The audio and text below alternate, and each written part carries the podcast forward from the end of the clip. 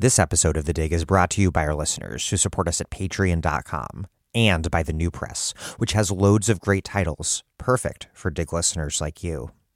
One that you might like is War Made Invisible How America Hides the Toll of Its Military Machine by Norman Solomon.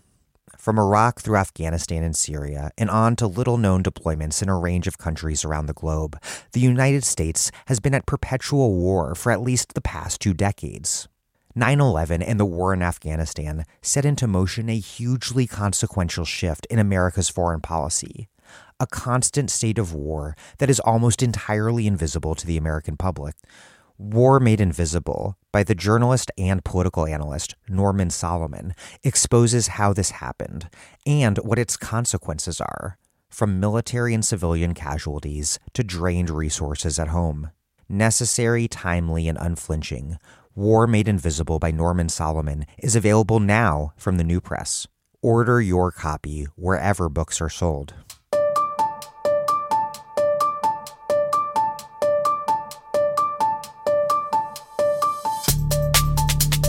Welcome to The Dig, a podcast from Jacobin Magazine. My name is Daniel Denvir, and I'm broadcasting from Providence, Rhode Island.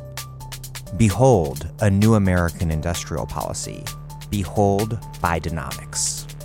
The Inflation Reduction Act, the Infrastructure Investment and Jobs Act, and the CHIPS and Science Act.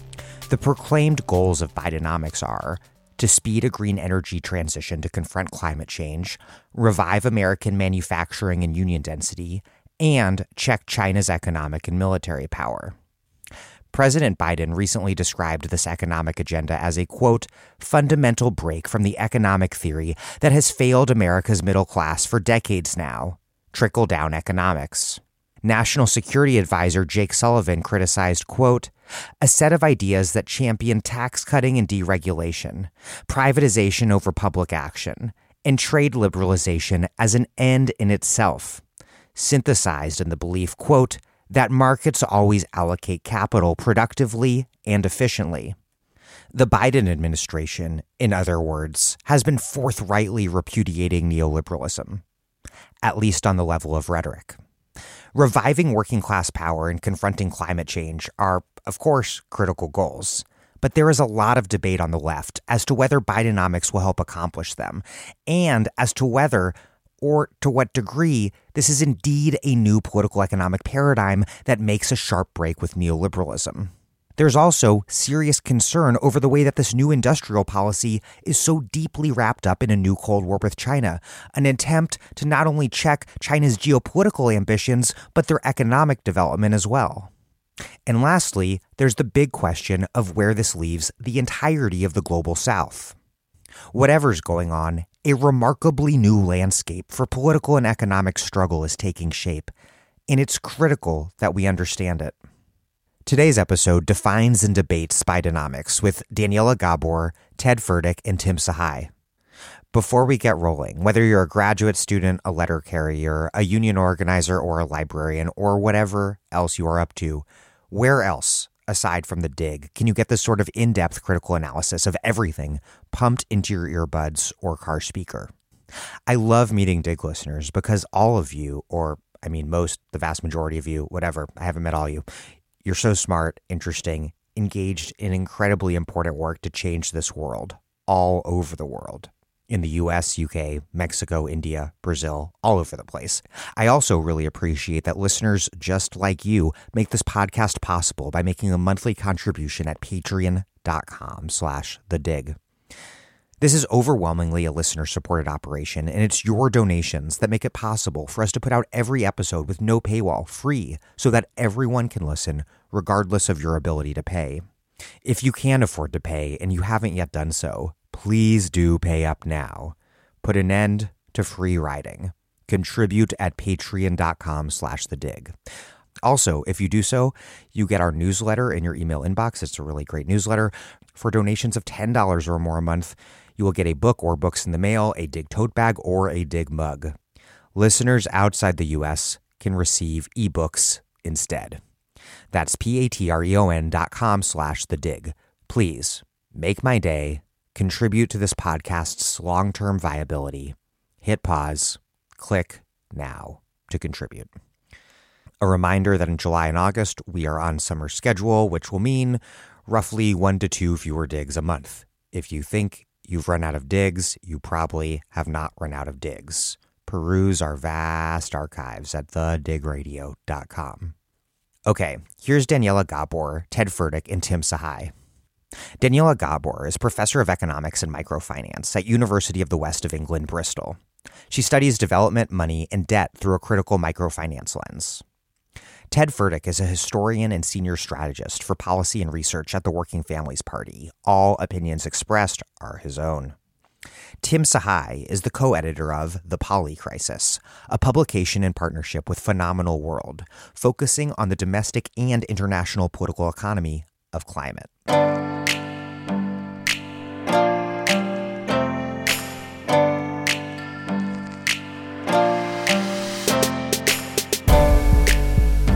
Daniela Gabor, Ted Fertik, and Tim Sahay. Welcome to The Dig. Hello. Great to be here. Hi, thanks for having us. Let's start with Bidenomics. It was a term I think first coined by outside observers, but now very much embraced by the Biden administration. What is Bidenomics and what does it have to do with industrial policy? So, at least three aspects to it that we could talk about, I think. Uh, and, and speaking here probably from the perspective of the administration itself and the authors of Bidenomics. Not that I'm one of them, but you know what they would say. Um, so I think there's there's a distributional aspect to it. They like to talk a lot about building the economy from the bottom up and the middle out, as opposed to the top down. A sort of explicit uh, rejection of trickle down as a theory of economic life and of governing a capitalist economy. Um, there's a lot about sectoral aspects of the economy uh, and I think that's the real industrial policy dimension. And there's a real emphasis, it's maybe the third most emphasized of the three, uh, around questions of place. Uh, and so they are not indifferent to where things are made. And that is where in a global sense, but also where uh, in a domestic sense. Uh, so with a lot of concern for communities that bore the brunt of deindustrialization.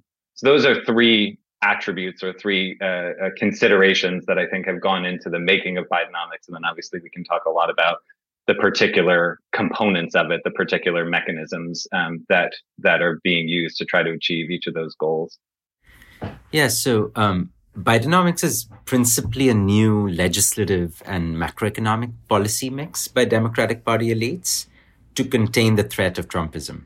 It's it's their answer to the question social democrats ask the world over, why can't the center hold? So their diagnosis is that economic and political polarization was created by the winner takes all sort of low investment, low growth, neoliberal policy mix.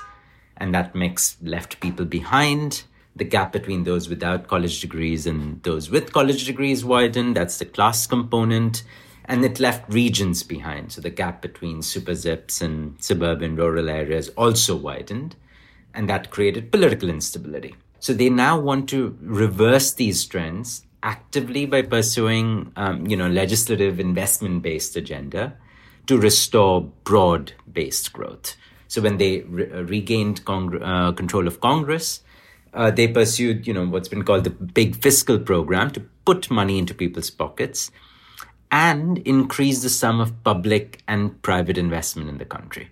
Uh, Bidenomics also has this macroeconomic component of, of running a hot labor market with the Fed targeting full employment and you know risking inflation going above the 2% target.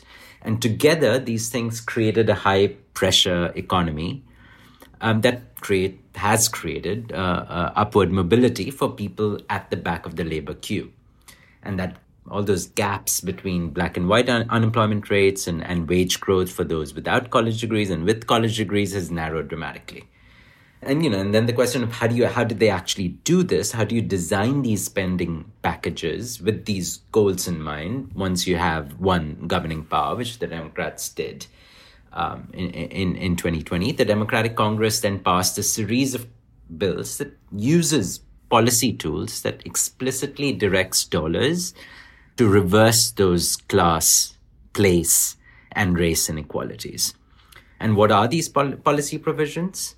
They are um, Buy American, Make in America requirements. There are subsidies for manufacturers. There are federal loan guarantees for, for green projects.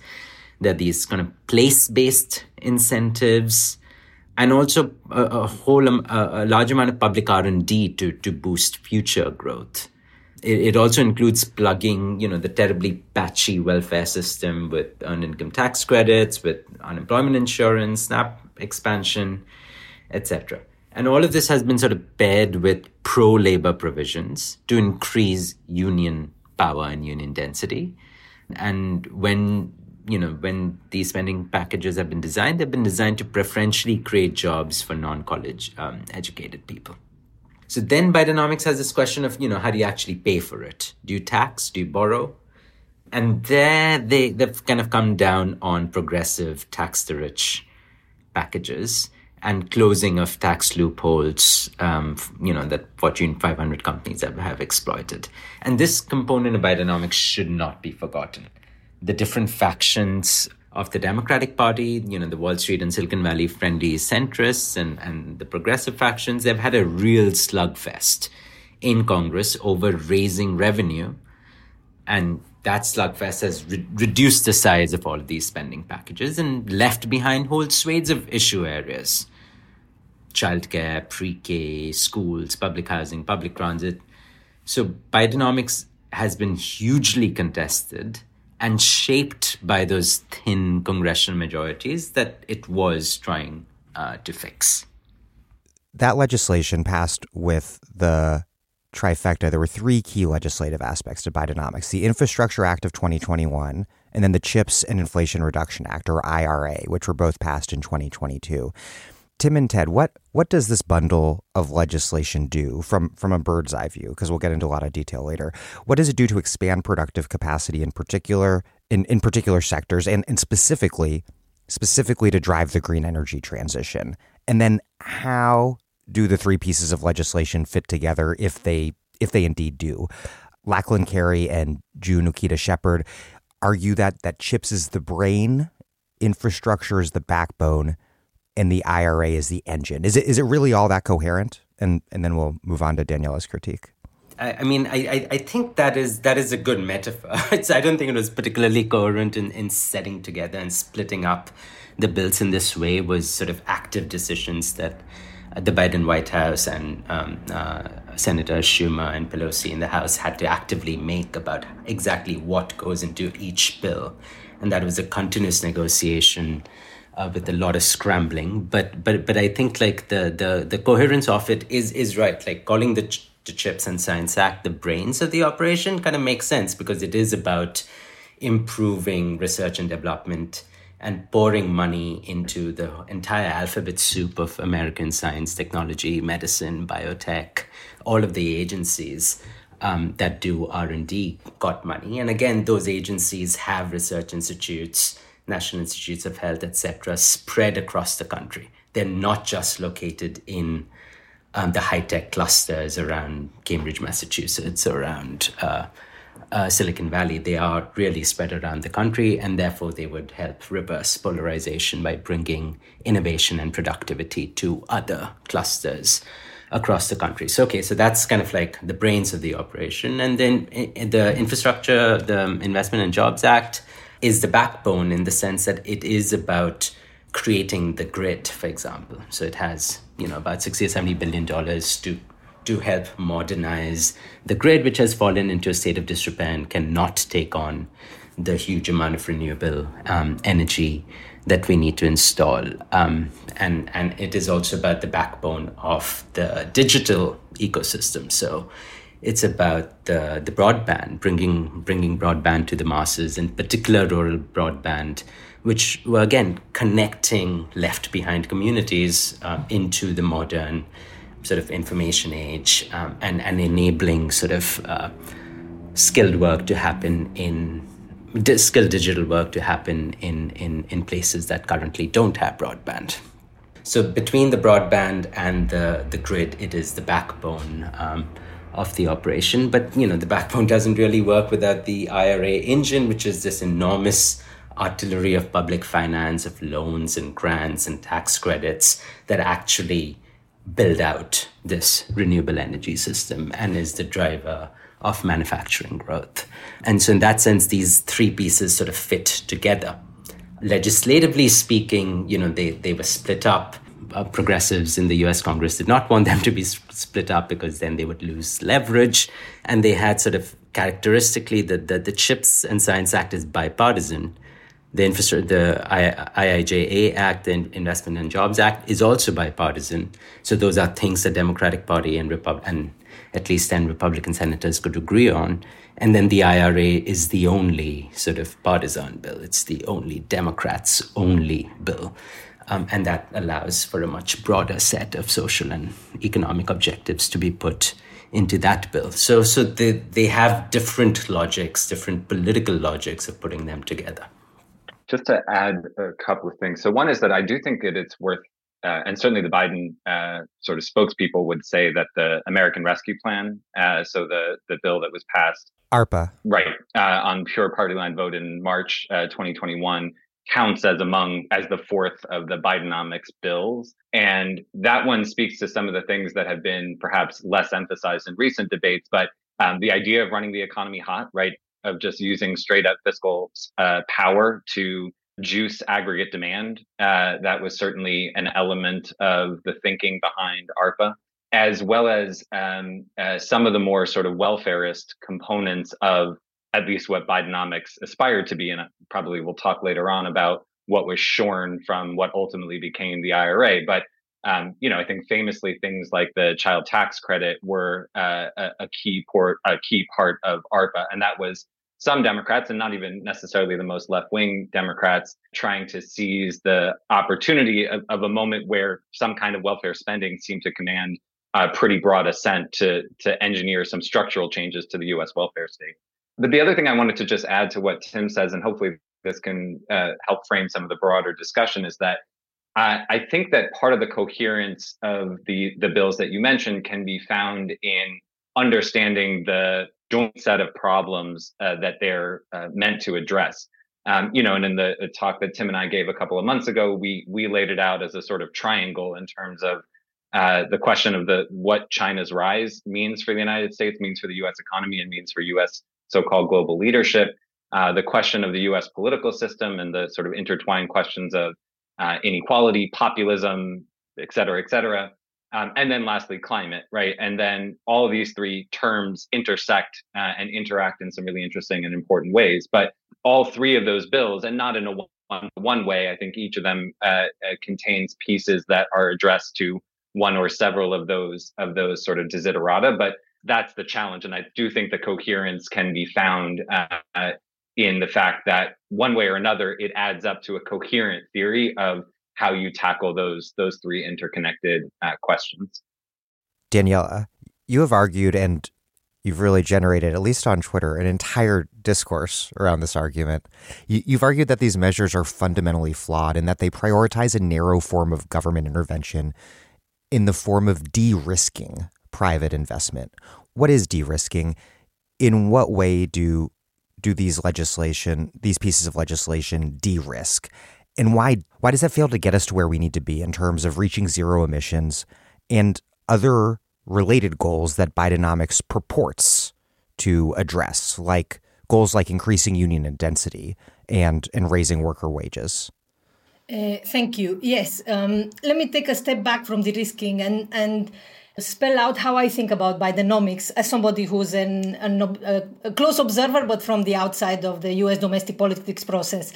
And I think about it in with a, in a two-step fashion, right? First, what does it displace? And there, I agree with Tim and Ted that it does indeed displace trickle down economics. It does displace a, a lack of political willingness to engage with questions of uh, climate in, in, in the US. It displaces a lack of attention to questions of, of uh, employment and of workers' rights. But then uh, my second step is to think through what does it put in place and that's where i think we have some disagreements or we've had some disagreements with both And Ted, and with a large uh, part of the US uh, progressive movement around uh, Bidenomics, because I think what it puts in place is not as radical as it sounds. Uh, and I'm, I'm describing, so what I, I want to think about uh, in answering this question is what kind of state capital relationship does Bidenomics put in place when it brings the state back? Okay, so if we agree the state is back, indeed, then we have to think, okay, what, what, what kind of relationship does it put in place? And that relationship i describe as de-risking not it's not a term that i came up with. It's a term that has been used by uh, particularly by private finance to conceptualize the role of the state in mobilizing private capital for the energy transition in the global south.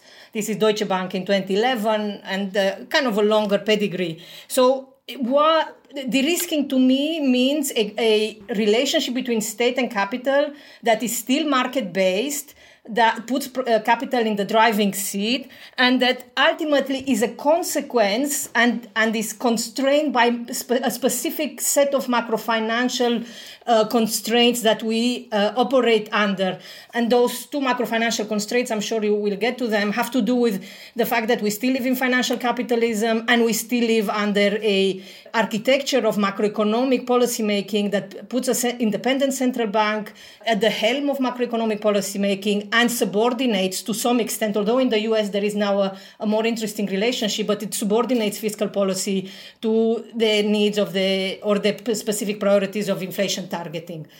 Now, why is this problematic? What is the general lo- logic of de-risking that I think I would like, well, we'll hopefully unpack uh, in broader terms? Uh, so de-risking is a, is about mobilizing private investment is to use it put it in the words of the biden administration um, biden administration is about crowding in private investment not replacing it and the techniques of crowding in basically amount, uh, in my uh, view, and having looked through the most of, most of the details of the U.S. Inflation Reduction Act, this is very different, and this is where I also have some disagreements with Ted and Tim around bundling the CHIPS Act and the IRA Act together. I think there are very different kinds of state uh, relationship with capital in the two but the logic is you basically bribe private capital into the kind of public policy priorities that you can you do not think that you can achieve for reasons that have to do with macro financial constraints or reasons reasons that have to do with the domestic political constraints, which I,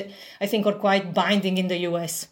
So uh, that's that's my sort of broad overarching view. De-risking is a word or is a is a conceptual lens to think about the relationship between state and private capital that is created through the return of the state in climate politics and generally in, in industrial policy. Uh, it puts capital in the driving seat, and I'm sure we'll get to this. Uh, it is, to my mind, uh, an inadequate script for the climate transition. We will not get the the structural transformation that we need uh, for uh, alignment with the Paris targets uh, under the framework of de-risking. You argue that that instead of this bribe to capital formation, de-risking, what we really need instead is a big green state. What is that? And, and what tools would a big green state wield as sticks to discipline capital in contrast to what, to what you're describing as the carrots that the de risking state uses to bribe capital? Very good. So, in, general, I think about the, notion of bribing is also at the core of de-risking in the sense that the state absorbs some risks from private investments in order to make certain public policy priorities investable, right? And this is a logic that comes from, or an intuition that comes from a kind of very market based place in the sense that it diagnoses the lack of investment in certain sectors as a consequence of the wrong price signal or the wrong risk return profile. So, what the state does is to improve the risk return profile, for example, through tax credits. And or it, it can be through tax credits it can be through loan guarantees. There is a very broad range of de-risking measures and they're not only fiscal they can be regulatory. You can have all sorts of forms. For example in the in europe we have feed-in tariffs as a, a, regulation to encourage demand for uh, renewable energies or to in a sense force some demand for for renew, renewable energies uh, but the, there, there is a, a, series of carrots that, that the state provides through in, in various forms as uh, guarantees, as tax credits, as loans on preferential terms. But because the logic is of partnerships for investability, there is no space for the state to introduce measures to discipline private capital into strategic priorities when market conditions change or when profitability conditions change. And that to me is something that uh, the big green state can do is to move away from the logic of the market signal. And how does it move away from the logic of the market signal? Is either through a much closer control of the pace and nature of, of private investment than what we're getting through de-risking or through direct public ownership. So that's one very important aspect of of the big green state is a close, closer control of private uh, investment. And the second one is a change in the macroeconomic in the relationship between the institutions of macroeconomic policy making one where there is a closer coordination between the central bank and, and the, the treasury uh, or the minister, minister, ministry of finance to support industrial policy and to support a, a, a kind of more discipline based approach to to industrial policy. Ted, Ted and Tim, what do you make of Daniela's argument? Are some of what Daniela characterizes as carrots, in, in your view, actually sticks? I, I think there's a few angles that we could take at this. One of them, one of the questions to ask is sort of what progressive aims uh, were encoded in the legislation. What did progressive organizations and forces bring into the debates and to the organizing and to the push around what became Bidenomics. Uh, so we can think about to what extent the legislation uh, that was enacted encodes uh, various progressive priorities or doesn't. I think it can be worthwhile to think about what parts of the IRA might not actually follow uh, the de-risking logic that Daniela articulates, uh, because I think there are some and, the, and they're important to understand. It's also probably worth talking about those things that are getting done through regulation or that could get done through regulation outside of the framework of the regulate of the legislation itself that do encode certain disciplining logics potentially. It might be worth talking about parts of the legislation or parts of the overall legislative agenda that did encode a disciplining logic that did not make it into the final legislation. So, for example, one of the ones that I've, I've focused on a lot in some of these Twitter debates is the uh, Clean Energy Payments Program, which was a part of the legislation that was proposed that would have ma- essentially mandated the full decarbonization of the power sector in the United States. It didn't happen, right? And we can talk about why it didn't happen because of the balance of uh, of political forces. Yeah, and and, we, and and I think it's worth getting specific about that, right? Um, and then I think we could also talk about the reason, some of the reasons behind the the why we ended up with this de-risking logic that might be defensible uh, from from a progressive point of view. And so here, thinking in particular, uh, you know, Tim Tim has uh, introduced to to the to the discourse the idea of bottomless mimosas, but there was a real uh, theory about how you get much more fiscal bang for your buck through the use of certain instrumentalities of the tax code that enabled you to do a much greater amount of climate spending than the Congressional Budget Office would score, which allowed you potentially maybe to sneak past some of the veto points that existed within the US political system at the time uh, that many of us were working to get this legislation passed. So, so, so any of those angles are are possible responses. And then broadly, right? I think we we we absolutely want to talk about what any and all of this says about the balance of forces, because ultimately, I think that that is the determining factor here, right? That is at some basic level why we get what we get, and we can think about whether we could have done better. Uh, and we can also think about what we can do given given with with what we've accomplished. But I do think that just by way of starting it off, that there's obviously an immense amount of truth to what Daniela is saying, right? Um, and, and the core idea that most of what's going to be accomplished is going to be accomplished by trying to, you know, you could say push, or you could say coax, or you could say entice, or you could say bribe, but one way or another, try to redirect the flow of private investment towards what we have determined to be a set of socially or politically useful purposes. That is clearly the the single most important mechanism at work in this all of this legislation combined. And and people are very explicit right that they ultimately expect the ratio of public investment right of direct public dollars being spent to private dollars the, the the amount of private money is supposed to be much bigger right? And we can debate whether that should be or should not be but that is without question the underlying uh, logic. I don't think it's quite as extreme as some of what you see in the discussions about how you're going to get investment flowing to the global south, for example. um, where the ratios are just absolutely astronomical. But the, but the underlying logic is, I I, I think it, it, it's absolutely there. But so we should we should think about what that means. When we talk about the balance of sort of political forces, like what explicitly do we mean? Like what what one way is that this entire Bidenomics legislative package had to make its way through Congress, and it's hemmed in by sort of three big forces um, inside the US Congress that are also there in other countries and jurisdictions like the EU. So, one of those big ones is the power of the deficit hawks. These are people who don't want spending to be greater than the revenue. So, every dollar of spending has to be backed by a dollar of taxpayer. Uh, of some entity that is going to be taxed. So that's the deficit hawks that are, you know, people like Pelosi, people like uh, Biden himself, um, people like Janet Yellen. You know, these these are really people who are monitoring public spending, and so we are still very much within within the neoliberal sort of discipline of public spending, which is one reason why you can't do many things on the public balance sheet because taxpayer dollars are politically expensive. They may not be expensive in any sort of MMT style or whatever, even a taxpayer dollar that is increasing the productive base of a country, increases tax revenue in the future, so it sort of pays for itself in future growth. So there's a lot of there's a lot of sort of stupidity and ideological constraints holding back public spending. So those are the deficit hawks. The second sort of big powerful group are China hawks, including in the administration themselves, who are driving a very aggressive China containment agenda, sort of taking taking the baton from Trump and, and carrying it much, much further.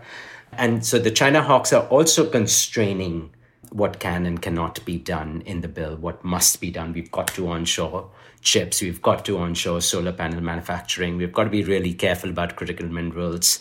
Uh, we've got to increase the Pentagon's budget to mount uh, a two-front war, uh, you know, both both in both in Europe and uh, against Russia and, and, and against China. So China hawks, deficit hawks, and then the third extraordinarily powerful one are fossil capitalists.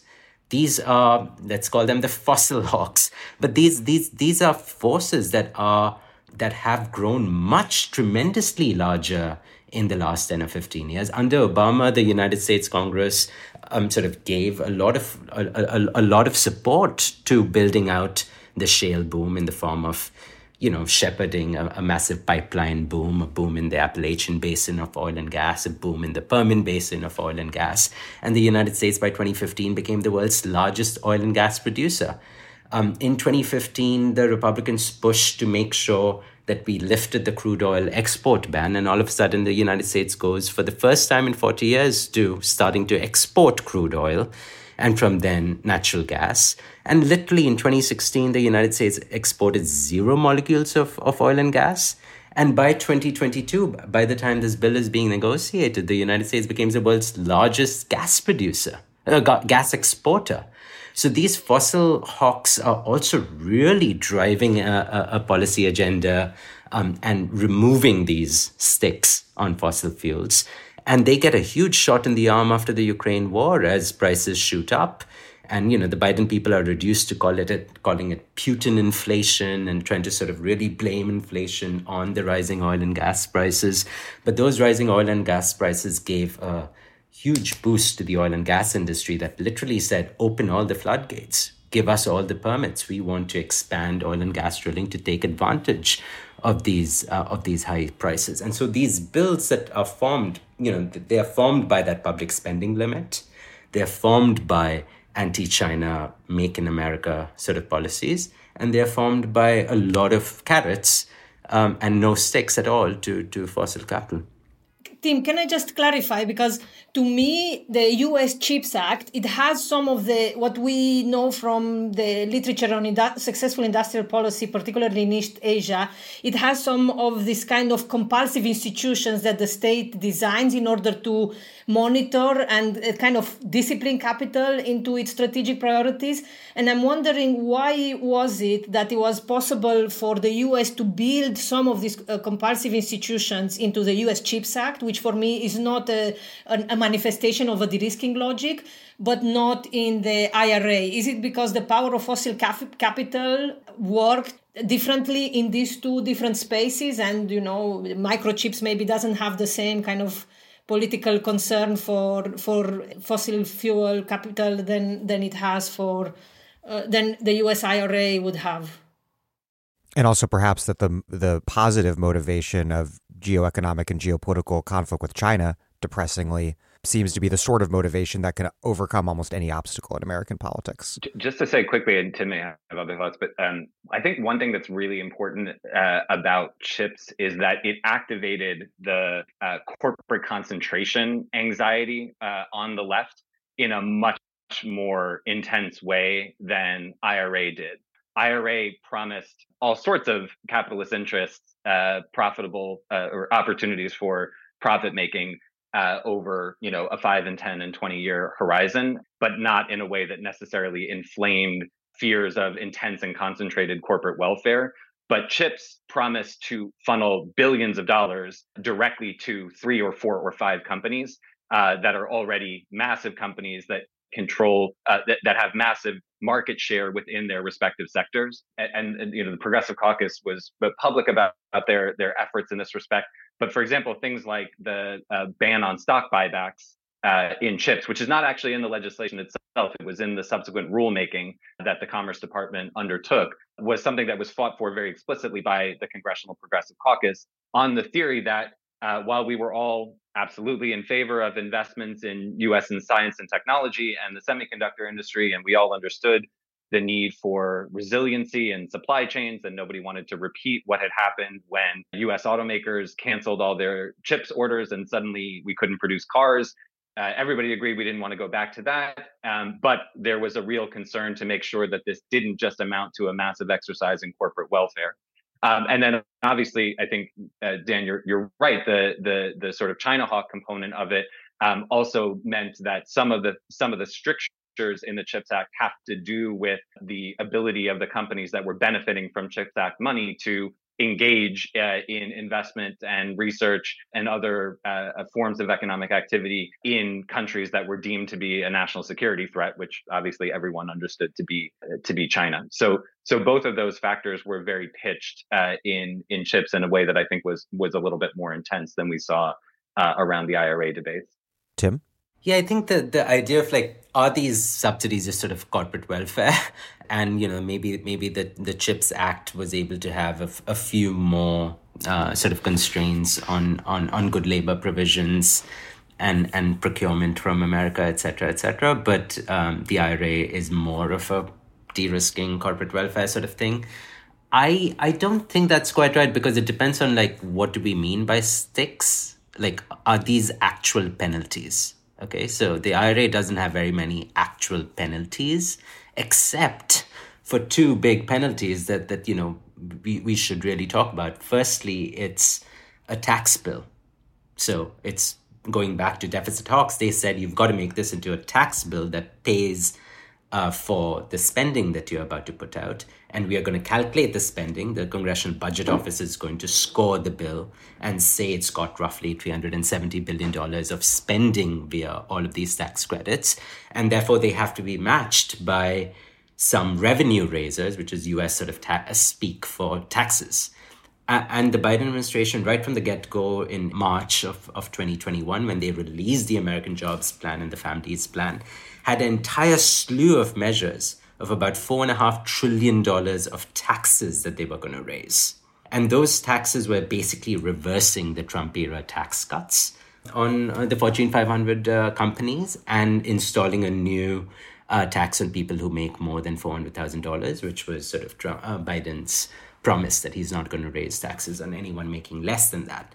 Um, and, but over the course of this sort of like fighting of all of the the, the corporate forces that don't want to be taxed, they just said, screw you, you aren't going to tax us. And so that $4.5 trillion goes into $2.5 trillion, $1.75 trillion in the House Build Back Better. And then the final bill is still a tax bill, but it's a much narrower, smaller tax bill, which puts a 15% corporate alternative minimum tax that puts about $200 billion of taxes. So that's a penalty on on the tax avoiding sort of corporations, and it gives the IRS more money. But sorry, sorry, Tim. But this, is, sorry, Tim. But this is not a penalty, or it's not a stick that that ensures uh, the companies that are receiving subsidies are pursuing the industrial policy objectives of the government. I mean, it's a very broad. It's a generally applicable tax. It's exactly to me that is not a stick at all. The opposite. yeah, that that's that's that's that's a general tax. Um, um, and, you know, there's also a 1% tax on stock buybacks. Again, something that should have been in chips as well, but was, was um, in the IRA. But it is a, okay, it's not, it's not an explicit penalty against no. the companies that are getting the money. It's a general tax. Um, measure. Perhaps you could argue that it's a stick a stick vis-a-vis capital in in general, maybe, but not in terms of pursuing the particular industrial policy. Yeah, but but but that still means that the IRS is and the tre- and the U.S. Treasury behind it are is the agency through which all of U.S. industrial policy is now mm. going through. And the IRS has to have enough people and staff to monitor these tax credits, what I've been calling these bottomless mimosas, because they are uncapped, they're limitless. You just show up at the IRS bar and they give you a mimosa and you go and you bring all of your friends back in, which is what progressives should be doing, so that more and more people go to the bar and the IRS keeps giving you mimosas. Um, but that can easily turn into champagne for the rich without enough tax enforcement. It can easily turn uh, into sort of carbon sludge. You just get a whole bunch of greenwashing firms that show up at the IRS door and say, hey, I've got a green project and it's just carbon sludge. So those so bottomless mimosas is sort of a metaphor to capture this idea that this entire thing is happening at the IRS. And the IRS, without proper staffing, without proper enforcement, without monitoring, without clear rules, which the Treasury has been writing for the past six months, um, it just turns into a stickless um, corporate welfare. So the so the stick is enforcing that people aren't taking it, are actually following the strictures of the tax credits. Daniela. I, I worry when progressives have to, to, to celebrate, well, well, as Tim says, that capital gets and more and more and more resources, and we have to de- celebrate a distributional outcome that favors capital with very little meaningful sticks in place. I mean, I don't, I, I don't see from where I stand and from the European experience of designing much more biting sticks, particularly to, to discipline fossil capital, the idea that your, your tax officers are going to be in charge of industrial policy, of green industrial policy, is on many levels a, a level of political wishful thinking and defending to me a you know the, the politically pragmatic outcome that could be obtained in the US but let's not confuse that for progressive dis- for progr- progressive distributional outcomes or even for successful green industrial policy because I don't know when ta- an IRS tax officer is going to say to Ford or to uh, Tesla, your electric vehicles that you're producing are three times or, or getting larger and larger and are using more and more resources. And that's actually not what we need. What we need is, I don't know, smaller electric cars or, and, and electric public transport. So I think we have to be careful from where I stand, not to mistake, you know, leaving behind a status quo that was clearly very much against any kind of progressive climate politics to a bot- bottomless mimosas for for, pri- for private capital, which even unions in the U.S. are questioning as not so much in favor of either creating skilled jobs or you know the discourses of place that you heard earlier actually uh, manifesting or, or, or generating the skill uh, demand for skilled labor that unions would would encourage. There are many examples that this is not the case. So. I'm I'm skeptical. I think I think a team has to come up with better with a better uh, fight back against.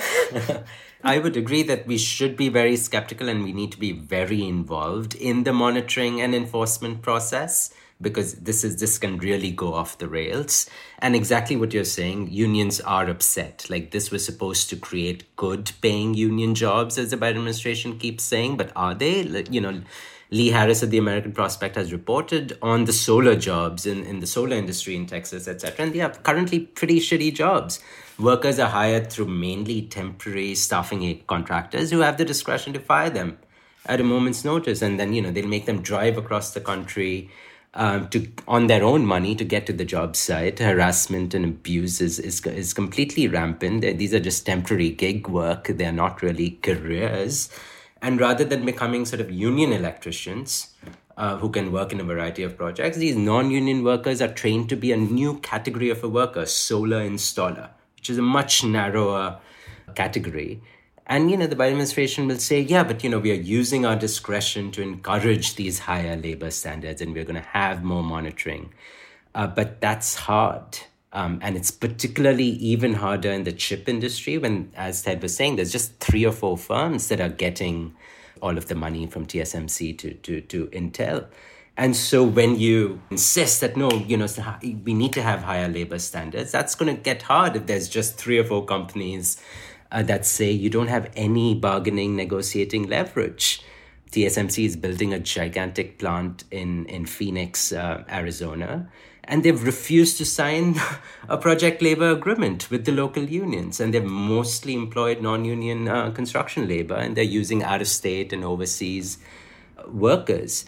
Can the Biden administration actually use these uh, enforcement uh, mechanisms to to get uh, union jobs. They haven't even tried. TSMC has just announced that they'll be bringing in 500 new Taiwanese workers to finish building the plant because they say it's too hard to use local labor. And I really don't see the Department of Commerce, you know, really using its muscle. Um, it, it, it will have a lot of good words in the guidance. There are a lot of pro worker goals in the guidance but TSMC knows that it has the upper hand, that the US needs the TSMC more than the TSMC needs uh, the US. And, and they can't play hardball. Ted, it seems like a basic point of debate here isn't so much whether this new industrial policy and the IRA and the other legislation are beset by the contradictions and problems of neoliberal capitalism. It seems like there is some consensus on it, but sort of it almost seems like the, the point of debate is what sort of terrain of struggle this represents and whether it is pointing us in any sort of promisingly new direction or not potentially or whether it's totally captured by prior logics. I think um, a couple of things that can that can maybe open that up a little bit. One thing, just to say before we totally skip over the question, the one thing that the IRA included, which was not talked about much but is a big deal, is it included a fee on methane that was viciously fought by the fossil fuel industry and gas the oil and gas industry, but did end up going in there. That is a stick on fossil capital. It's not the biggest and most important one, but it is a, a meaningful one that shouldn't be left out of the discussion. I think one way to get at this might be to focus in on some specific provisions and or on some specific sectors. You know, I think Daniela uh, brought us into the terrain of the auto industry, and we could. I think it would be good to talk about that.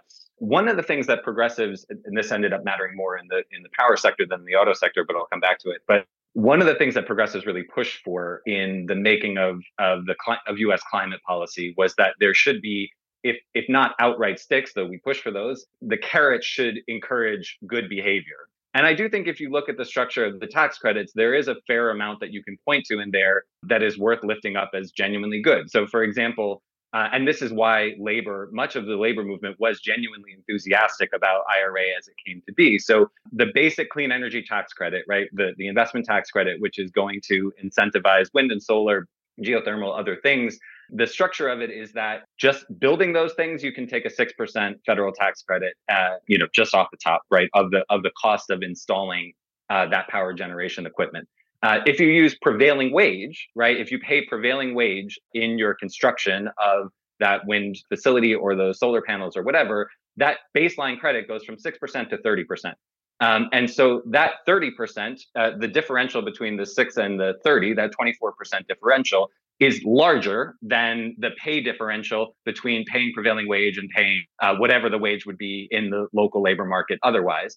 Um, and so that is a very significant incentive for people who are building clean energy generation to pay prevailing wage. And paying prevailing wage is a really big deal for especially building trades unions, right? It doesn't guarantee union organization, not by any stretch, but it very significantly levels the playing field between non union and union labor such that there's a shot of organizing and it takes some of the pressure off the unionized sector uh, to have to uh, uh, make concessions to contractors um, when when they are able to get union contracts, project labor, labor agreements, so on and so forth.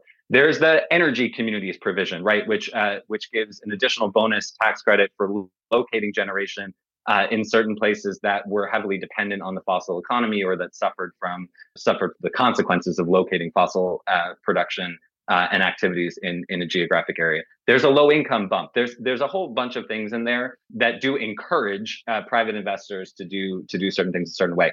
There's been a lot of talk on on Twitter. People know about uh, direct pay, right? So one of the things that progressives, I think, rightly count as a big win in IRA uh, is that now for the first time, uh, public and nonprofit entities can receive these tax credits basically just as a cash payment, even though they themselves have no tax liability. And so what it means is that municipal governments, for example, can get in on the clean energy game in a way that they were structurally uh, excluded from before. So there's the opportunity to create actual public ownership uh, uh, through through that provision. But this was crucial to the feasibility of New York's recently passed Build Public Renewables Act, correct? Absolutely right. The sort of dug in opposition of the New York Power Authority and the New York State governor that switched to basic openness was a function of realizing that thanks to direct pay, they could uh, tap into a massive amount of direct federal funding to build renewables themselves, which previously had been quite uh, quite complicated from a legal and financial uh, point of view to do. Just to come to autos because I think there's a lot uh, that we could look at there. There were some major progressive goals uh, that were brought into the initial debates about how to structure an industrial policy for the auto industry. Everybody agreed that the one one key portion, one key component of decarbonizing the U.S. economy is decarbonizing autos, right? Um, there were things that people wanted to do to create, let's say, the highest road pathway forward for that. On the assumption that we were not ever looking at building a public owned competitor to uh, car manufacturers. We could talk about whether we should have, but I can promise you that was never on the table. Uh, so as long as we were going to continue in a world of private production of automobiles, what what were people trying to do? Well, um, the Biden people initially had a, an idea that there would be a union bump on the EV tax credit. I believe it was four thousand dollars or maybe five thousand dollars on top of the seventy five hundred uh, general EV credit, and that would go to uh, any EV that was made in a union facility. And this was meant to uh, be uh, an, an, explicit bonus uh, or incentive to or advantage to the unionized uh, auto sector in you know mostly in the northern Midwest, and and a disadvantage, relatively speaking, to the foreign automakers and also non-union U.S. owned automakers uh, that mostly produce in right to work states in in the U.S. In the in the South in particular. In the South in particular. This was, of course, viciously opposed by the foreign automakers. It was viciously opposed by the EU itself, which actively lobbied against it. It was viciously opposed by both Canada and Mexico, who, uh, within the context of you know the free trade area, the North American free trade area, thought that they would be significantly disadvantaged by this. Um, and it was opposed by uh, Joe Manchin, who anticipated EV production locating in West Virginia.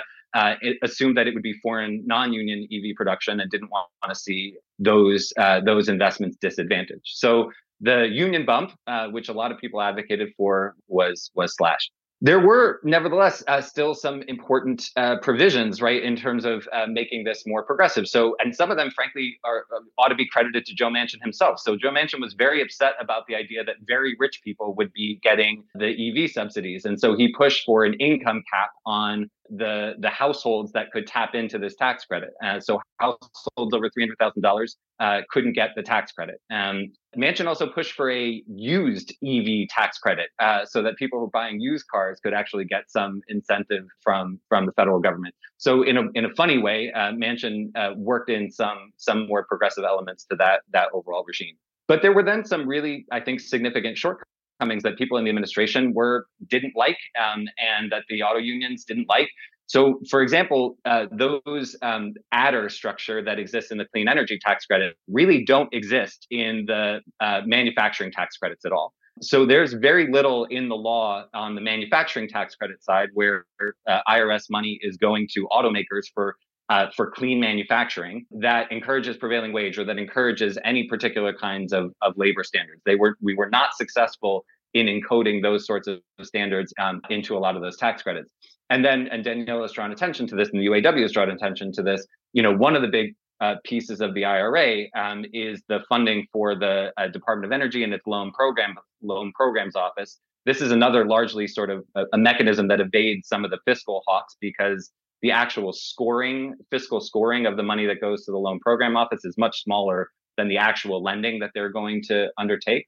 there's very little in the law that attaches explicit labor standards um, or other things like that to to the lending that the loan program office is, is doing. That said, at the same time, there are many, I think, well-meaning uh, administrators and others within the Biden administration who are trying to figure out within the constraints of the law, within the constraints of the reconciliation process, which is how we got this through Congress, which makes it really difficult to attach regulations uh, to any spending. How can the deals that are being negotiated with individual firms um, encode labor standards. And I think you can point to some places where they've been very successful. Uh, the Bluebird uh, union campaign uh, is one of them. Some places where they've been been unsuccessful. Um, and just the last thing I'll say is that it is important, I think, to keep in view the regulatory processes that are playing out simultaneously. So, in the case of autos, right, the EPA issued new tailpipe regulations. Now, some people think they're not strict enough, um, but that is absolutely a form of discipline, right? It is going to make it basically illegal for automakers to produce um, certain lines of internal combustion engines over time uh, or prohibitively expensive for them to do so. And so there is a stick component, which involves no money, of forcing the industry to transition to a different production profile in order to achieve uh, decarbonization goals. And although that's not in the legislation, I do think it ought to be considered part of the overall package. I want to get a little deeper into first labor, then decarbonization, then public ownership.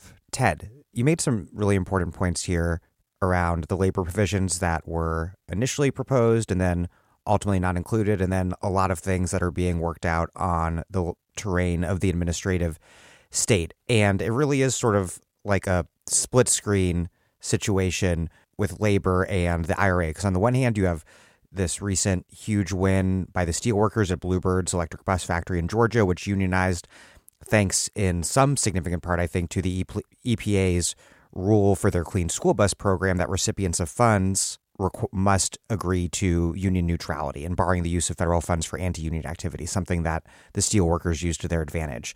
But as keeps being referred to, the and oh, as a quick aside, that's a very notable union victory in southern manufacturing. But then on the other hand, the UAW just released a lengthy video statement from the new left aligned militant leadership of their union attacking this energy department plan to lend $9 million to this Ford SK joint venture to build three battery plants with no labor strings attached, which is part of this more general concern that we're hearing from the UAW that the move to EVs will accelerate rather than reverse the decline of union density in auto manufacturing.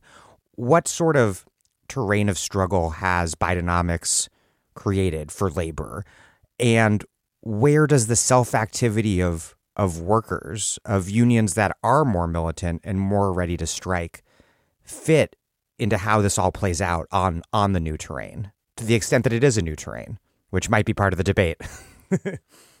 if I may go first, just because I wanted to respond to um, some of the points Ted made, and I will forget them. So I think you know uh, unless you so if i listen to ted's arguments around how you be how the biden administration has built certain carrots into the provisions of the ira in order to ensure a, a better labor rights or, or better pay. And these carrots are quite significant no? 24% tax credit is, is a lot more than 6% and I mean, it sounds very persuasive, and I think this is one of the difficulties with the Biden administration that it has a, a, a, kind of outside layer, like an onion, of progressive politics that, that can be enabled or not, but uh, with a core of very hardcore pro-capital distributional politics. And I'm I would be really curious to to know, but I haven't seen the the data. To what extent are the announced IRA private investments?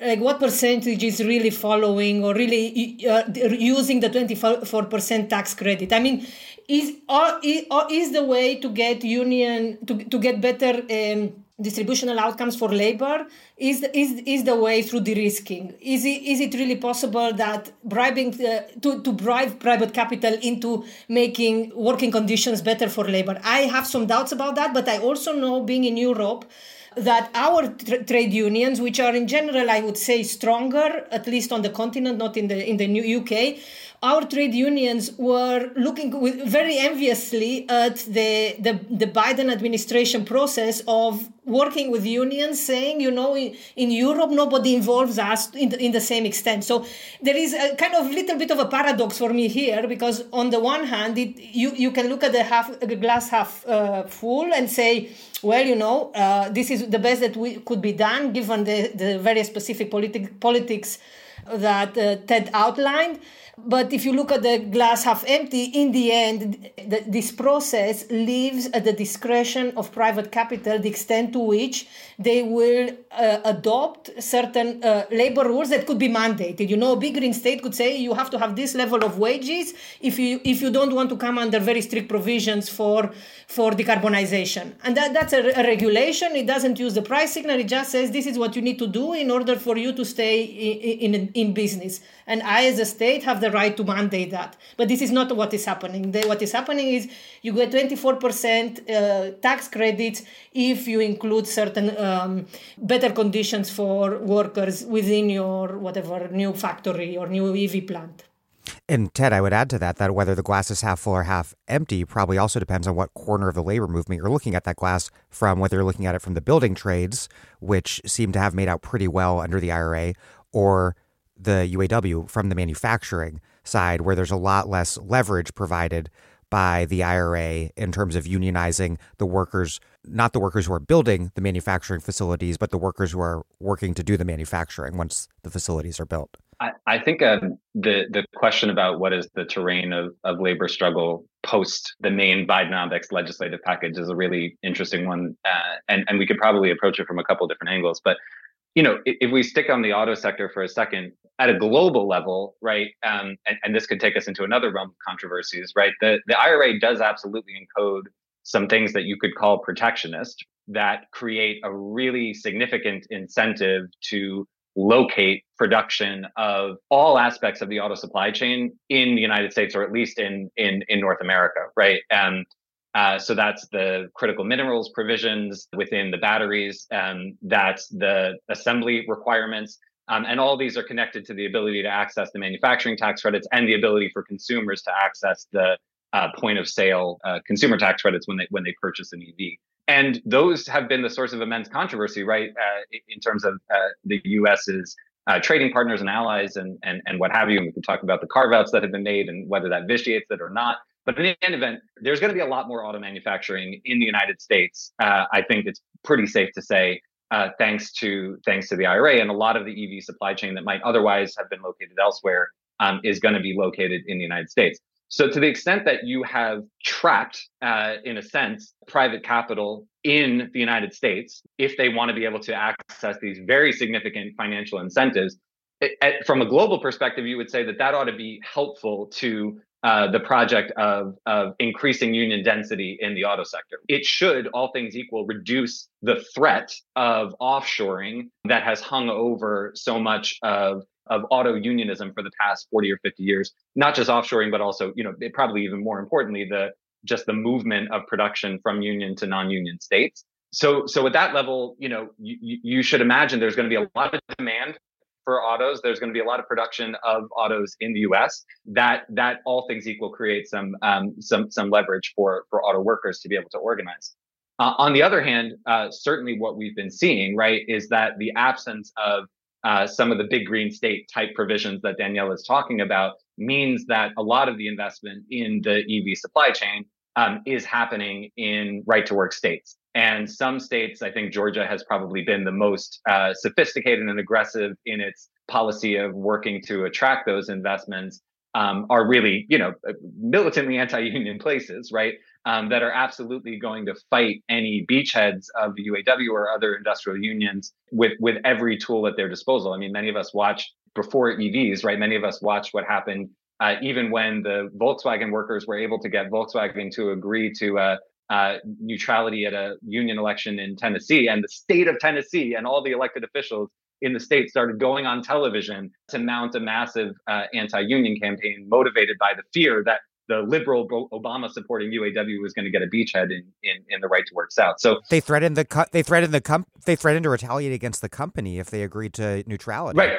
Well, I think the company, ha- yeah, exactly. They, right. They threatened to take away all the local tax incentives that they had offered uh, if, if the company went along with this. So I think nothing about the IRA, right, uh, stops the anti-union forces in uh, the anti-union parts of America from using every single tool at their disposal to fight unionization. And I think you know Brian Kemp is again probably the most sophisticated player in this because he's trying to assimilate all of the federal money to uh, what will look to the outside like a classic sort of Southern economic development strategy, uh, which is explicitly anti-union. But but I guess I just think that even in the absence of IRA, right, there was going to be growth of the EV sector. There was going to be continued enticements for uh, companies to want it to the extent that they were going to locate in the US at all to locate in right to work states and the path forward for organizing that sector was going to be was going to be treacherous it's very hard for me to see how we're in a worse position in terms of the the the, the class class struggle within the auto sector post IRA than we were before it. And so I completely understand uh, Shawn Fain, you know, criticizing the Biden administration for a nine billion dollar loan to Ford and and their joint venture partner um, that seems to have very few strings attached. But I also think that's probably just part of the way that these fights are going to play out.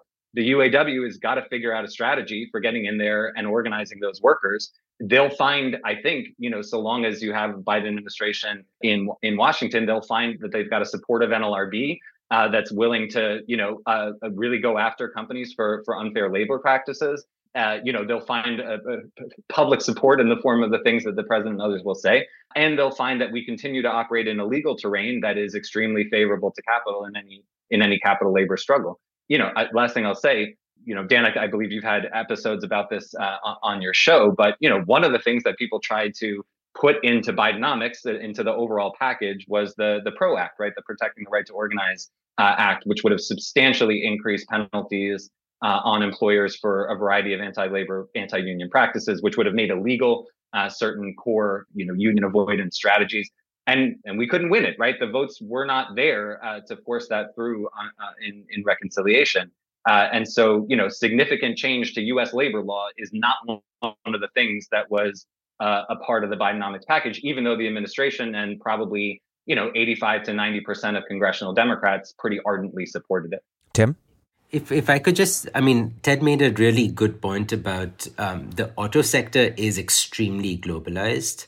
Um, so it, it, it's not something that can be done with just domestic US Congress support. So so, if we are trying to increase unionization, and let's say US Democratic Caucus supports it, but if the Europeans and the South Koreans don't support it, it could still die. So, you know, Manchin was heavily lobbied by Toyota and Tesla that had non union factories in the state of West Virginia. And the story that Ted was talking about, the, the, the European ambassadors literally wrote a letter to Schumer and Pelosi in October or November uh, 2021 saying kill the pro union provisions because our factories, our European car company factories, are in non union states. And their industry association independently also lobbied to kill these. So the auto sector is uniquely globalized. And post the IRA and, you know, you know, the, the, I really thought the Europeans were just operating in, in bad faith because they said this this line of criticism of oh, we didn't know about all of your domestic content and final assembly packages and they do a freak out in September, October, November after the bill passes last year. But they were already lobbying to kill the bill or kill the pro union provisions in the bill in, in, in 2021. Um, so I, I, I, thought it was largely in bad faith. And, and the question of um, are, the, are the European firms excessively corporatist uh, and in bed with the EU to sort of not do pro union stuff and pro union stuff at home or in the US? Are they just sort of using the US non union states as, as, as, a, as a base to manufacture vehicles? That's just on the manufa- on the EV side. And on the domestic side, the opponents of unionization aren't just the right to work states, but also the entire crew of people that came together on the domestic progressive side to push for a childcare, to push for three to four year olds getting pre K. Um, and a lot of sort of care jobs for elder care, which is what SEIU, um, this uh, Service Employees Union, was was pushing for. That entire set of provisions in the bill was chopped out. Now, was it chopped out because um, you know these these jobs are largely done by uh, by uh, lower paid uh, browner blacker largely women uh, workers that have not been um, sort of strong uh, that have never been uh, traditionally unionized? And this was sort of a push maybe a once in a generation push to win unionization in this sector of the economy and we sort of lost it and we just don't get the chance again the, the the whole sort of like who is actually trying to kill unionization, I don't think can be put just at inside the Democratic uh, caucus for the international pressure that comes to bear, and then within the Democratic caucus, sort of which parts, uh, um, which sectors, the care work versus the manufacturing versus the construction unions, um, actually get, you know, get the benefit um, is up in the air. Daniela, do you want to respond before I ask my next question? Yes, just to, to note that, I mean, it is right. I, I, I would never say that European private capital is somehow more altruistic or more union inclined than, than the US ca- private capital. And I'm not surprised at the level of lobbying. I think there is an interesting kind of geopolitical angle to discuss because the European, I mean, de-risking as a, as a strategy to uh, kind of energize or, or, or scale up uh, private uh, the energy transition in particular has been used by by European countries for longer than the Biden administration uh, has made it a, like a cornerstone of their policy. And and that to my mind also reminds us that that de-risking or the, the green capitalist state is is by necessity of political and macro financial for, forces of structural forces is by necessity a de-risking state so yes i'm i europe european private capital has fought very very hard uh, at home as well to make sure that it minimizes the impact or the, the kind of progressive disposition of any of, of the return of the state in in, in industrial policy or through, through climate policy. That is not a, a specific kind of US dimension. What is interesting to me, and maybe we'll come to this, is why Europeans activated all their misgivings when, when the US started doing large scale de risking of, of the climate transition, but not when China did it. China has done this for, for much longer, and in many ways, Europeans were much more relaxed about creating markets for Chinese solar uh, manufacturing than they were about creating markets for US. Um, uh, solar or, or car manufacturing and that that has to do something with the geopolitical tensions within what we think is the the north alliance uh, rather than otherwise deindustrialization the the battering of the american working class un- and unions regional inequality i think that all really gets us to the real theory of politics behind the IRA, and Bidenomics more generally. And, and my read is that Bidenomics recognizes historically that the New Deal order created a material basis for a mass political constituency for New Deal coalition politics, namely through unionization and thus labor receiving this historically high share of national income. And it and it recognizes that neoliberalism, which the Biden administration refers to, I think, pretty consistently as trickle down economics. I think that's their code word for neoliberalism, that it's geographically uneven and extremely unequal distribution of income, that this created a material basis for Trumpism, for, for reactionary populism and authoritarianism. How does Bidenomics propose to create a new material basis for liberal democratic politics? And then returning to the debate we've been having, does that theory seem likely to succeed on the ground? Because will it succeed if these jobs don't end up getting unionized? Or alternately, if they're heading to red states in the Sun Belt where people, let's say, even it becomes like a really great economic situation for people there getting these new jobs, hypothetically, they just won't give Biden and the Democrats credit for it. Are they creating a, a material basis for this new sort of politics? Is it even possible to do so in today's United States? And can, can I just start very briefly and under the provision that I am a, I, am a, I'm an economist who doesn't have a very good theory of politics. I would let others get into it. But I, I would just say that from the discussion that we've had so far, particularly from uh, Ted and Tim, my takeaway is that like neoliberalism, Bidenomics kind of presents workers with the same choice of either you're excluded or exploited. So it doesn't seem to me that it really kind of amplifies or creates a terrain for some really radical reorganization. And as a European who lives in in a country and who was born in a country where the state played a much more important role in the public provision of public goods, I think as a US worker, I'm not sure what how much of a change would I see in my daily life from by from uh, the US IRA, except maybe that my job, I mean, the, the, the concerns of what you call militant unions, what I think is just regular unions in, in our corner of the world, uh, the concern is, I mean, if we get worse jobs, uh, a lot of the fiscal resources directed into profits for private capital, and we we get the same financialization of of public goods that we've we've had so far. I mean, what is at stake here, or what, what is it that we're really getting? And I, am not, I mean, I'm not claiming to have an answer, but I don't know that the answer is very straightforward. Everything will be better. Tim, Ted.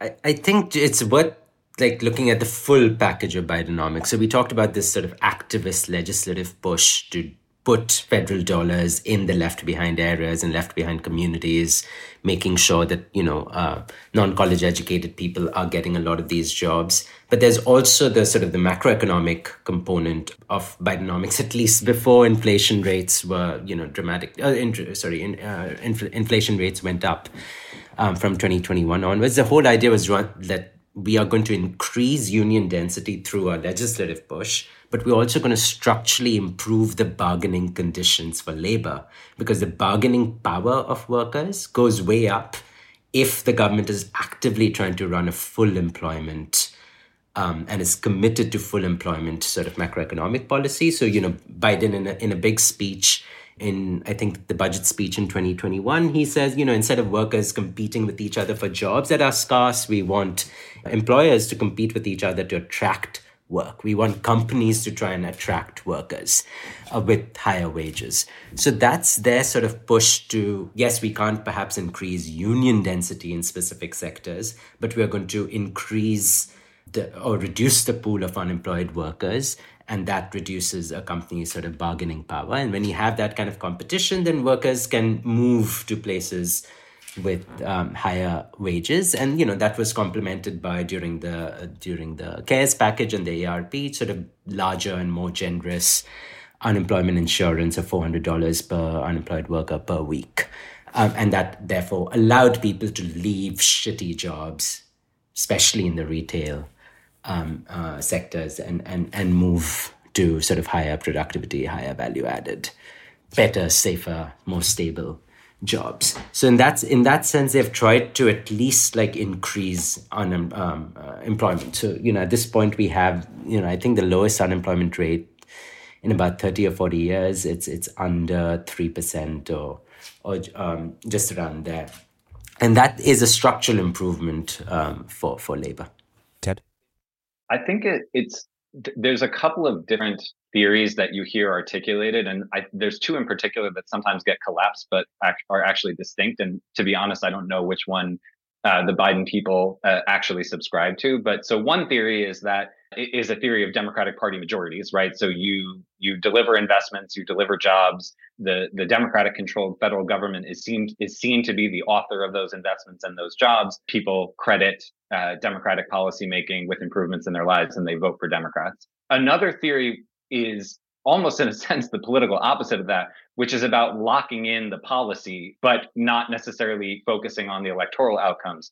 Um, and so there, the idea is that whether or not red state voters or red district voters continue to vote for Republicans, the flow of benefits uh, and, and investment into those districts, right, and those states uh, will make it extremely awkward for Republican elected officials to, to try to cut off the flow of funds, right? Because they will have created um, beneficiaries.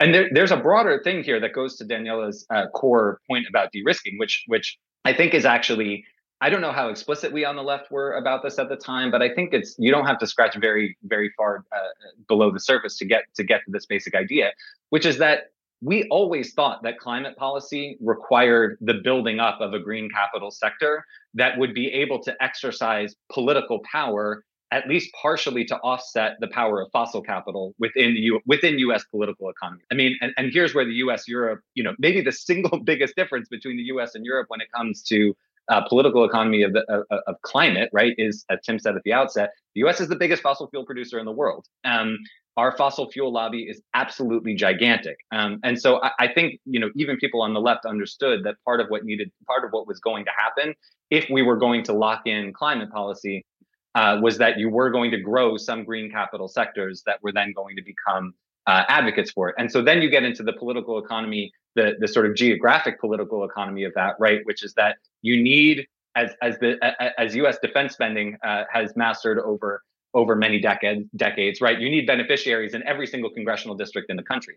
So you'll see Biden people or Biden adjacent people um, celebrating the fact that some of the biggest uh, investments have gone to some of the not just red but the reddest districts right which have absolutely no hope of flipping uh, but i think the idea is that it'll be difficult to to undo what's been done in future uh, in future administration. I'll say i was personally surprised uh, by the the extent to which the republicans prioritized completely gutting the ira in their um, uh, debt ceiling standoff bill. Now how much of that was just they're trying to score political points?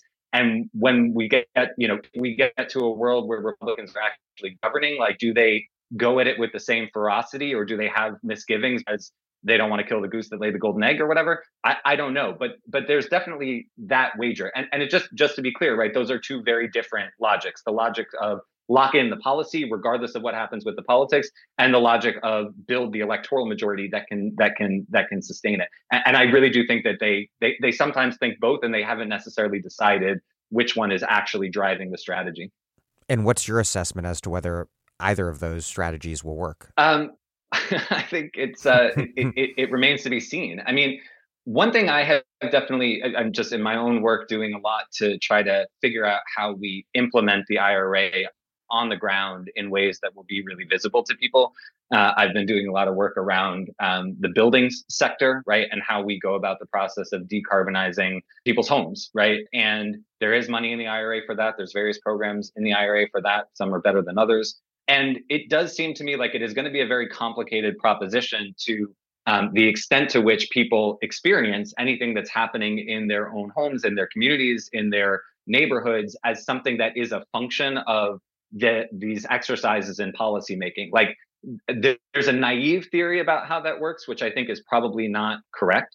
Um, but there may be versions of it which are just blunt force um, and, and could have a big impact. So, for example, I'm thinking of, um, you know, as part of the CHIP Act, CHIPS Act, one of the big investments is Micron, the semiconductor company, uh, is going to be building a massive facility outside of Syracuse, New York. Um, uh, you know, I, have heard estimates of, you know, I mean, obviously it's company propaganda, so take it with a grain of salt. But you know, over 20 years, they're going to pour something like 50 billion dollars into the Syracuse area. There may be something like 10,000 jobs when you know all in. And in a, you know, in Syracuse is a city of 100 and change thousand people. It's absolutely, you know, a place that was massively hit by deindustrialization, especially uh, in, in the 2000s is that going to be seen as a federal investment that changes the life conditions of, of, of, that community as a whole? That's a very contested congressional district. Does it affect the marginal voters' decision about how to vote? I think that could be, we could look at that as a kind of bellwether um, about uh, at least that version of the theory. Yeah, that's an interesting point because I'm, I'm skeptical as to whether, or, or at least to what extent, you can build a new material basis for a new Democratic majority just through investment. I think if we look back to the New Deal period, it wasn't just econ- like objective economic growth or rising wages. It was also the prevalence of unions, these intermediary organizations that helped people make collective political sense of the economic situation. And so I think I think it does rest on this investment question, but also on the unionization question, which we've been discussing and depends on Bidenomics, but also on all these other factors. And, those um, weren't the only institutions, right? Rural electric co-ops, right? For right. example, right? I mean, a lot of rural America was solidly democratic for several generations, and that was in part both the investments and the institutional fabric that was created by some of the New Deal interventions. So, but, but I absolutely take your take your point. Daniela. If I can just respond to, to this theory that if you build up green capital, particularly in, in states that are Republican, then you buy, create some political lock in. And I think the experience of Spain, I was just reading this morning a, a post on, on the experience of Spain with de-risking solar industries in the early 2000s or late 1990s, early 2000s. And I think it was driven by the same logic, right? So you had feed in tariffs, which is a form of de risking that guarantees a, a certain price. And what you, the, the consequence of that was the, the conditions of for de-risking and for the, the, the, the, carrots for private investment were so attractive that Spain found itself with a kind of disorderly expansion of, of green solar capital. And as the um, political cycle turned and a new, a new government came in, what they did was to basically reduce the amount of, of carrots that were given to, to uh, the solar industry. Uh, and that led basically to a crash. So in the in a future where uh, a new administration might reduce and I, I don't know to what extent this is possible but in the future where the carrots are, are reassigned or re- redesigned because the macro financial constraints and the, and the po- politics of those constraints change then we might see exactly what happened in, in Spain in the early 2000s and what threatens to happen again because Spain is going back to trying to become a, a, a solar powerhouse given the, some of the a fiscal space that the next generation EU and other Euro- um, kind of common European fiscal resources are, are creating. But that is to me the problem of, of relying on, on building political coalitions is through de-risking is that they are also vulnerable to changes in in the in, in politics. I understand that the alternatives are even more difficult, uh, politically difficult to to uh, construct, but the, the, experience that we have in Europe of using this kind of de-risking approaches to building uh, private solar capital uh, can very quickly run into into fiscal constraints. Hi, this is Olufemi O Taiwo, and you're listening to The Dig. You can support the podcast at patreon.com. This episode of The Dig is brought to you by our listeners who support us at patreon.com and by Verso Books, which has loads of great left wing titles perfect for Dig listeners like you. One that you might like is Travelers of the World Revolution A Global History of the Communist International by Brigitte Studer.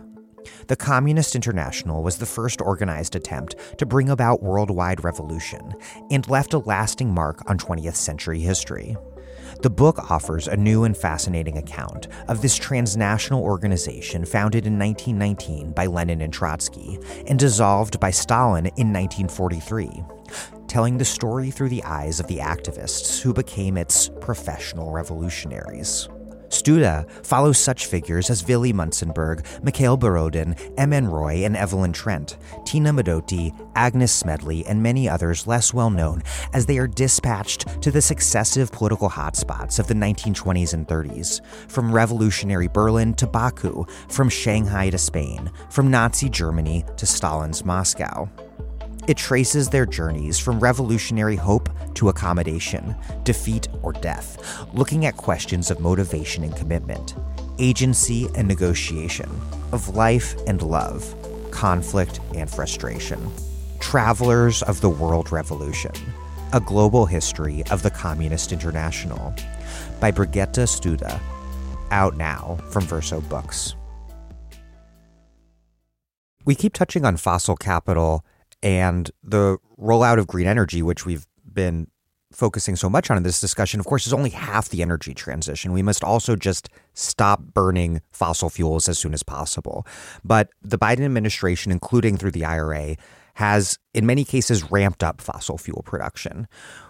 What are the Bidenomics tools, if any, to deal with ramping down, ending fossil fuel production? Tim?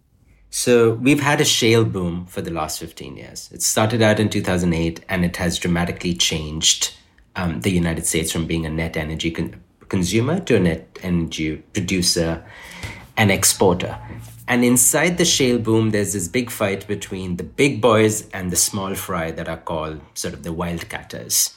And the wildcatters, you know, largely in the Permian Basin, elsewhere, as soon as price um, energy prices would go up, they would start producing more and more and would bring energy prices down into what was called the shale band of roughly $40 a barrel to $70 a barrel. So if, if it went above 70, they would start overproducing more and they would start bringing the price back down.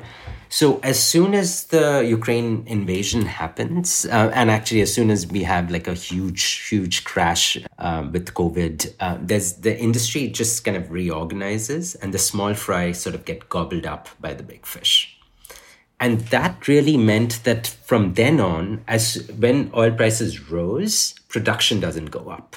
So this is the first time that has really happened over the course of the shale boom.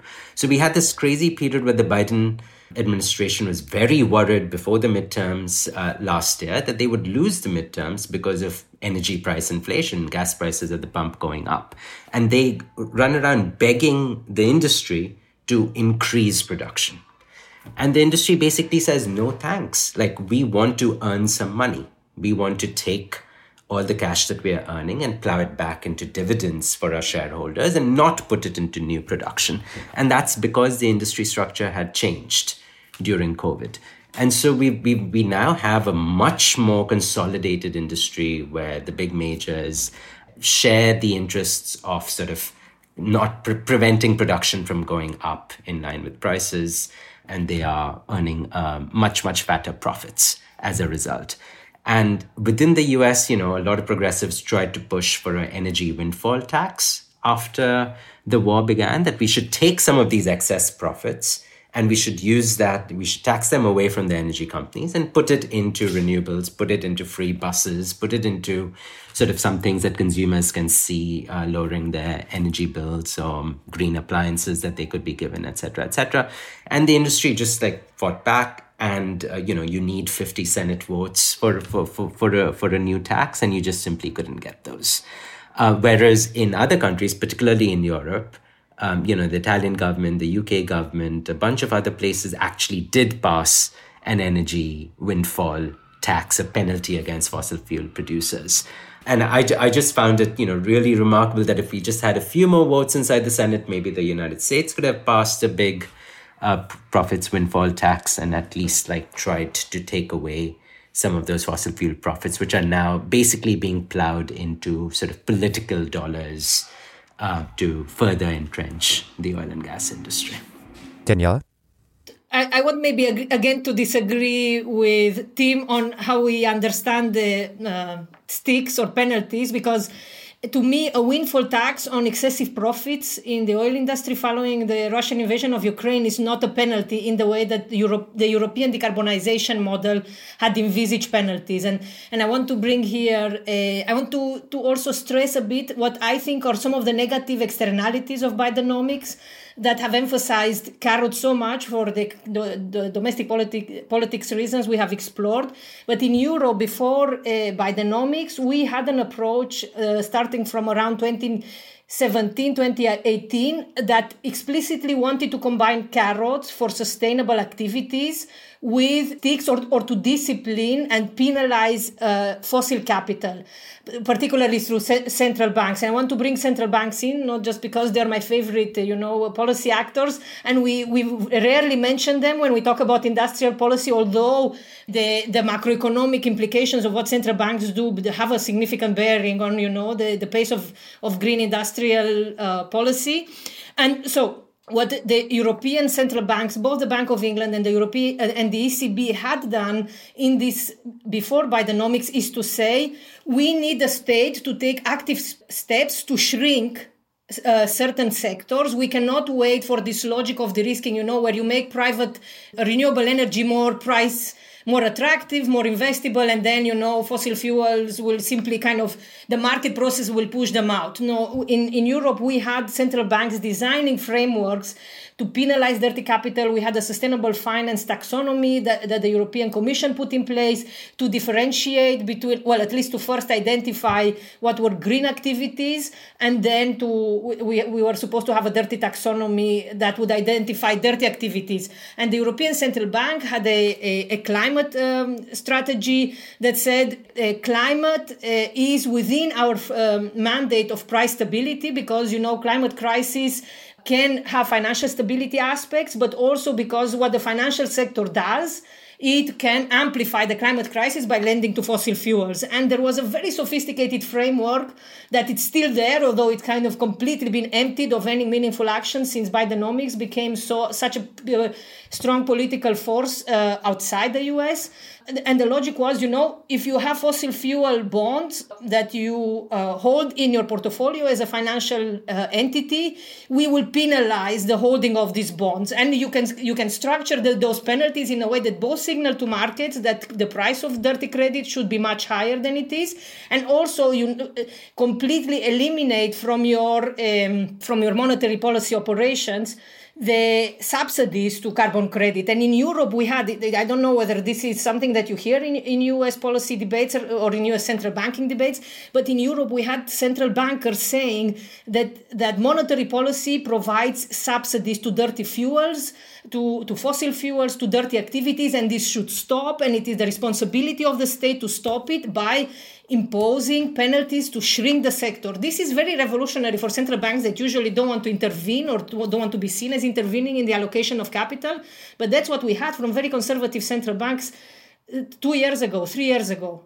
So to me, I think the the question the, the question of the relationship with fossil capital is not only how powerful fossil capital is, although it turned out to be very, uh, very powerful, also how powerful the financial capital behind it behind it can be. Because BlackRock was very lobbying so heavily the European Commission and the ECB that we all knew about it. It was, you know, usually lobbying activities you have to be a Ted or a Tim to have worked very closely to work out uh, all the uh, lo- uh, lobbying details. Not an academic like myself, but we all knew about BlackRock because it was really panicking that the European states, through their central banks, were all of a sudden developing, you know, this muscle that said, I don't want any capital or very little capital there, and I'm going to use my powers as, as the state to stop it from going there, to make it a lot more expensive. So, yes, this is to me the place we were. Daniela, a quick follow-up question. How did Bidenomics disrupt that trend in European policy making that that you just described? And did it just cause them to prioritize competition and seeking a share for European companies of the the emerging green tech market? I read it as Bidenomics provided the political backing and more momentum to the lobbyists opposing the, the uh, penalty-based climate regulation in Europe, because every every company that you know, not only fossil fuels, but companies that were supposed that would come under some penalties for their dirty activities, they could go to Brussels or to the national capital and say, "Oh, you know what, guys, we're moving to the U.S. Look at what they are, what the amount of carrots they are giving us. Where you're you're all here dishing." St- sticks through regulation. So what you heard in when you hear we heard in Brussels or in Berlin or in Frankfurt concerns about you know what is the U.S. What is the US uh, IRA going to mean? It's not only private capital that spoke, you know, through the through the voices of state officials, but but to some extent it was also a concern that you cannot. It is much more difficult politically to stay on course with a much stronger decarbonization framework that penalizes uh, private capital when everybody is shouting that we'll just move to the US, which I think is what happened. So they were in the process of being disciplined, and then they pointed to the US and said, hey, we want bottomless mimosas too. Yes, yeah, we was like, why, why is the US opening a bar and you are giving us sticks, basically? And then the Europeans said, well, we'll not open a bar because the Germans don't like bars, but at least we won't do the sticks anymore. So we are in the worst of all worlds. We have no no bottomless mimosa and we, we have no sticks or no discipline. Tim? Just one on kind of fossil fuel subsidies, right? So fossil fuel subsidies, because most of energy comes from fossil fuels, almost like they just receive the lion's share of subsidies. So when we are talking about, you know, companies not getting enough sort of green tax credits in, in Europe, what they got instead was a massive amount of energy subsidies because the European energy shock was much, much larger than the American energy shock, right? So Europe was spending about 12% of its GDP compared to before the war, around 2 or 3% of its GDP on energy. And that mass, that massive amount of spending was largely done by the government, by the government doing deficit spending to put money into companies' pockets and into people's pockets to lower and defray their energy bills. And when you added it all up across the countries in Europe, it came up to more than 800 billion euros of subsidies, of subsidies largely towards fossil fuel, because that's just the structure of the energy market, 800 billion euros of subsidy in one year, right? If you add up all of the congressional spending from the IRA, that amounts to, you know, according to the CBO, about $40 billion a year or about $400 billion for the decade. So the US is dishing out subsidies, you know, the bottomless mimosas of about 40 billion a year. The Europeans are dishing out 800 billion euros in one calendar year, largely for fossil fuels, largely to the companies and to uh, to to uh, to households. And so in that sense, like the amount of subsidies being pushed out, you know, because of the blowback or the backlash from the war was enormous and and and that's one of the reason why uh, in Europe uh, you know they basically tried to switch from any more sticks, or any more regulations towards a new carrot based approach because they are now really reckoning with the fact that the fossil fuel system is extremely expensive for, for the government and for households and for everybody else. And the amount of blowback that comes the political blowback that comes as societies boil with these high prices the government just has to step in and give more subsidies. Can i just jump in? I think the the geopolitics of energy are a really important thing to understand in relationship to bio- Bidenomics and to all the things that we've been talking about. So you know, I think that in 2020, uh, when Biden was running for president in early 2021, when they were initially laying out their legislative priorities, their their their agenda, there was a lot that was in, uh, intended to discipline the fossil sector, right? I mean, there were pretty, there were very explicit commitments about, you know, no new leases. There were uh, explicit commitments about eliminating uh, all manner of fossil fuel subsidies. You know, they were probably not ever imagining actually shutting down existing production, but again, I mentioned the Clean Energy Payments Program. That more or less would have made it so prohibitively expensive for the power sector to uh, to burn fossil fuels um, that it would have shut down many coal plants and even natural gas plants uh, across the country. That very little of that remains, right? Uh, come 2022, 2023. And part of that is Manchin, who is dug in in his opposition to uh, anything that will threaten fossil interests uh, from the start. He is, after all, one of the only Democratic senators uh, who represents a fossil heavy state. Not the only one, but but probably the one who's I think the one whose state depends most heavily on on fossil for employment and tax revenue. But then it also is is affected by the Ukraine war, in, in, a, in but in some paradoxical ways. So on the one hand, some of the things that Tim uh, mentioned uh, in terms of how the Biden administration suddenly uh, in the context of inflation, especially energy price inflation, is desperate to see more oil, especially oil, but also gas getting produced uh, to bring down prices. And so to not have to suffer the political blowback uh, from inflation. Uh, but also, it affects Manchin's thinking in ways that don't often get discussed. But he's pretty clear in the summer of 2022 that the Ukraine war actually pushes him to ultimately support what becomes the IRA. Um, and the reason is a logic of energy security. So the exposure of the US economy and, and the energy sector in particular uh, to price shocks driven by geopolitical developments elsewhere in the world leads him to the perspective of we need, you know, all in, right? We need all of the above energy strategy. Um, and that includes uh, various inducements to the continued production and even expansion of fossil fuels so he negotiates some real nasty things in the IRA, right? That, that probably the most, the nastiest provision in the whole bill uh, may be the piece that ties new leases on public lands and waters of renewables to new leases on public lands and waters of, of fossil uh, uh, exploration. And so he gets those in there. He gets his pipeline stuff in this in this side deal. Uh, but he also says, yes, we absolutely need a massive rollout of clean energy because that also is part of our overall uh, energy security strategy. And at least from what I see, it's not clear that Manchin ever would have gotten to yes on the clean energy parts of it, if not for the shock to U.S. energy markets that happens uh, in in the early part of 2022 in in response to the Ukraine war. So in that sense, the the geopolitical developments have a huge impact, but also in in paradoxical and maybe to some extent in quite unpredictable ways. I want to talk about where public ownership fits into this all, both in terms of Bidenomics and then where does it fit in your slash our vision.